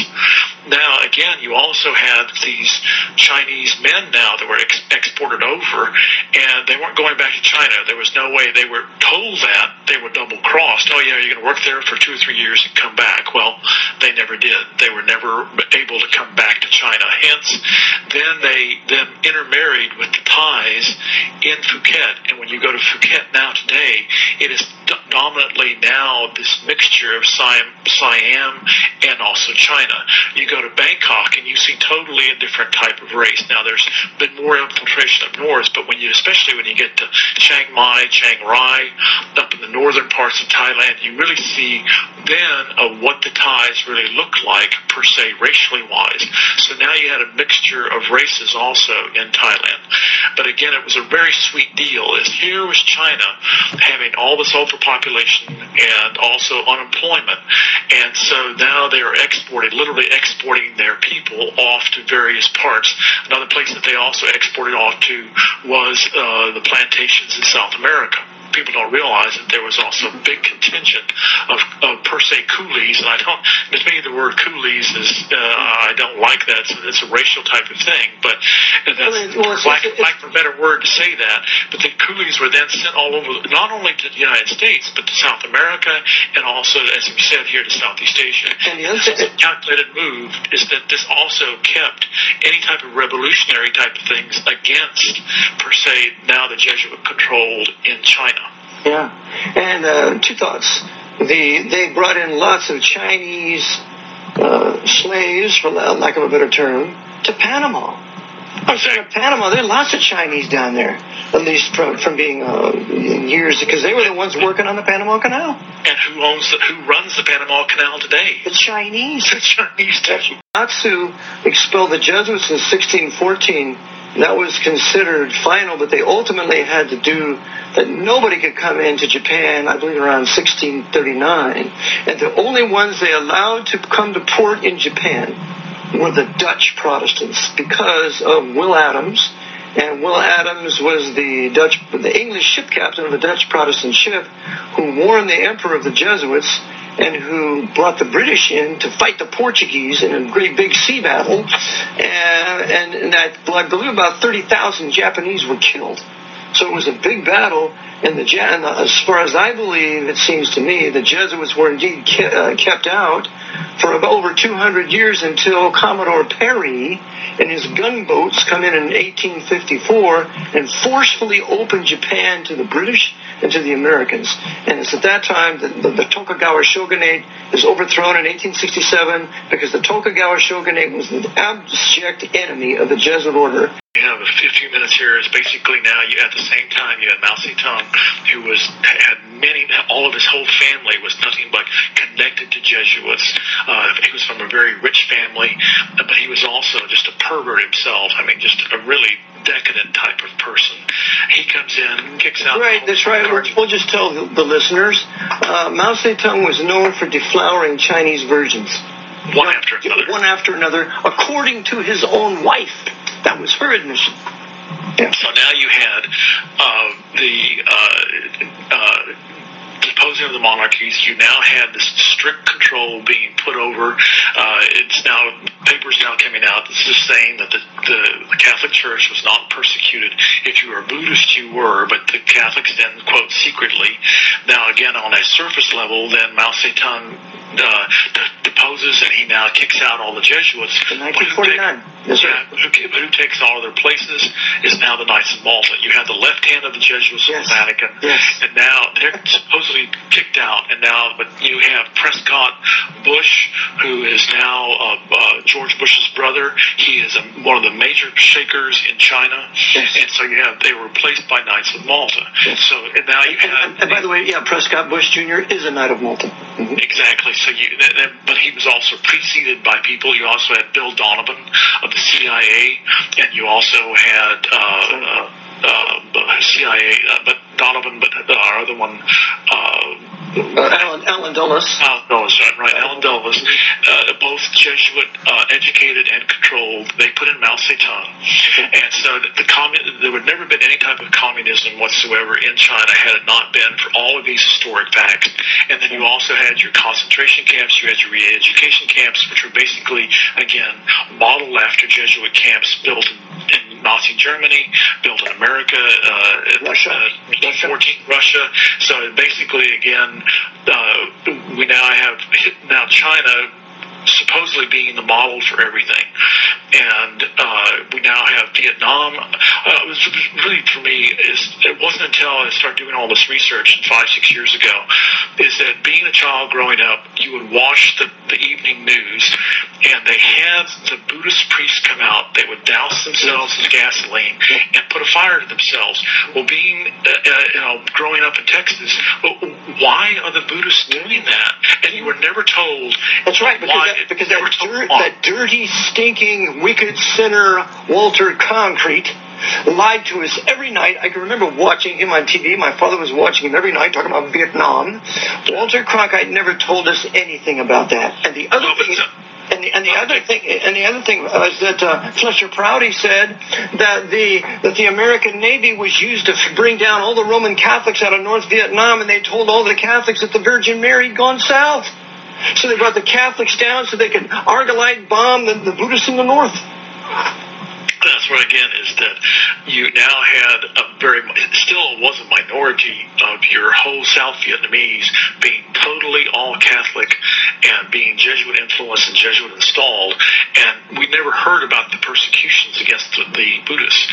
Well, why were they putting themselves on fire? We never were told. Well, you had Jesuit dominated the Diem and all the other dictators uh, that were for South Vietnam. They were they were still trying to do this genocide against yeah. the Buddhists. Yeah. We were never told this. Right, and Diem, he had two brothers. It was his right. one brother was the head of the secret police, and his other brother was the Archbishop of Hue. So now it's, uh, we so Vietnam War would have never occurred. We also had the Cambodian uh, uh, deal uh, where millions of people were are killed in Cambodia. Why Pol Pot, who was his mentor, Zbigniew Brzezinski, who was Zbigniew Brzezinski's mentor, Jimmy Carter, and Barry Soetoro, aka uh, Obama. So it just goes on and on deposes and he now kicks out all the Jesuits. In 1949. Who, take, yeah, who, who, takes all of their places is now the Knights of Malta. You have the left hand of the Jesuits yes. of the Vatican, yes. and now they're supposedly kicked out. And now, but you have Prescott Bush, who is now uh, uh, George Bush's brother. He is a, one of the major shakers in China, yes. and so you have they were replaced by Knights of Malta. Yes. So and now you have. And, and, and, by the way, yeah, Prescott Bush Jr. is a Knight of Malta. Mm-hmm. Exactly. So you, that, that, but he was also preceded by people. You also had Bill Donovan of the CIA, and you also had uh, uh, uh, CIA, uh, but Donovan, but our other one. Uh, Allen, Allen Dulles. Allen Dulles, right, right. Allen Dulles, uh, both Jesuit uh, educated and controlled. They put in Mao Zedong, and so the, the commun- there would never been any type of communism whatsoever in China had it not been for all of these historic facts. And then you also had your concentration camps, you had your re-education camps, which were basically again modeled after Jesuit camps built in Nazi Germany, built in America, uh, Russia, uh, Russia. 14, Russia. So basically, again, uh, we now have now China supposedly being the model for everything. So there you have it. It's like threading a needle, but we were able to look throughout all these disparate areas, all these various points of view, and divergent sources of information that shouldn't necessarily line up about various topics and various disciplines of knowledge and history and economics and finance and religion. And we're able to use these different authors, these different researchers, these different progenitors of the old and courageous facts that you can't find nowadays. You can't look on MSNBC and see anything that's even remotely like the truth. And nowadays, you have to look far and wide to try to see anything, any semblance of truth at all. There's not even a modicum of truth that's out there. So we're going to work hard over here at Looking Glass Forum. We're going to continue to be courageous and to be fearless and to point out the facts, the facts of the matter. And uh, these were just excerpts, small little bits of the whole topic, hour long programs. So I just I encourage you to get into research, get into learning mode, become an autodidactic like my wife. You can learn what things are by paying attention and finding out the truth and, and having the courage to think for yourself. And you don't see that a lot today. These COVID restrictions, they're just making you all look like cowards. You're supposed to be Americans. It's the land of the, the free and the home of the brave, and you guys look like a bunch of cattle, a bunch of steer. You're gonna get retagged. Retag steer. That's that's what they're looking at for you guys. So I hope that this is beneficial for you. Because it's important to me to speak the truth and to to live up to that standard and to try to make straight paths for the Lord's. You know, the Lord's coming and the time's getting close. And uh, the history about this evil empire there in Rome has to be exposed, and the world can't remain ignorant and blind to it forever.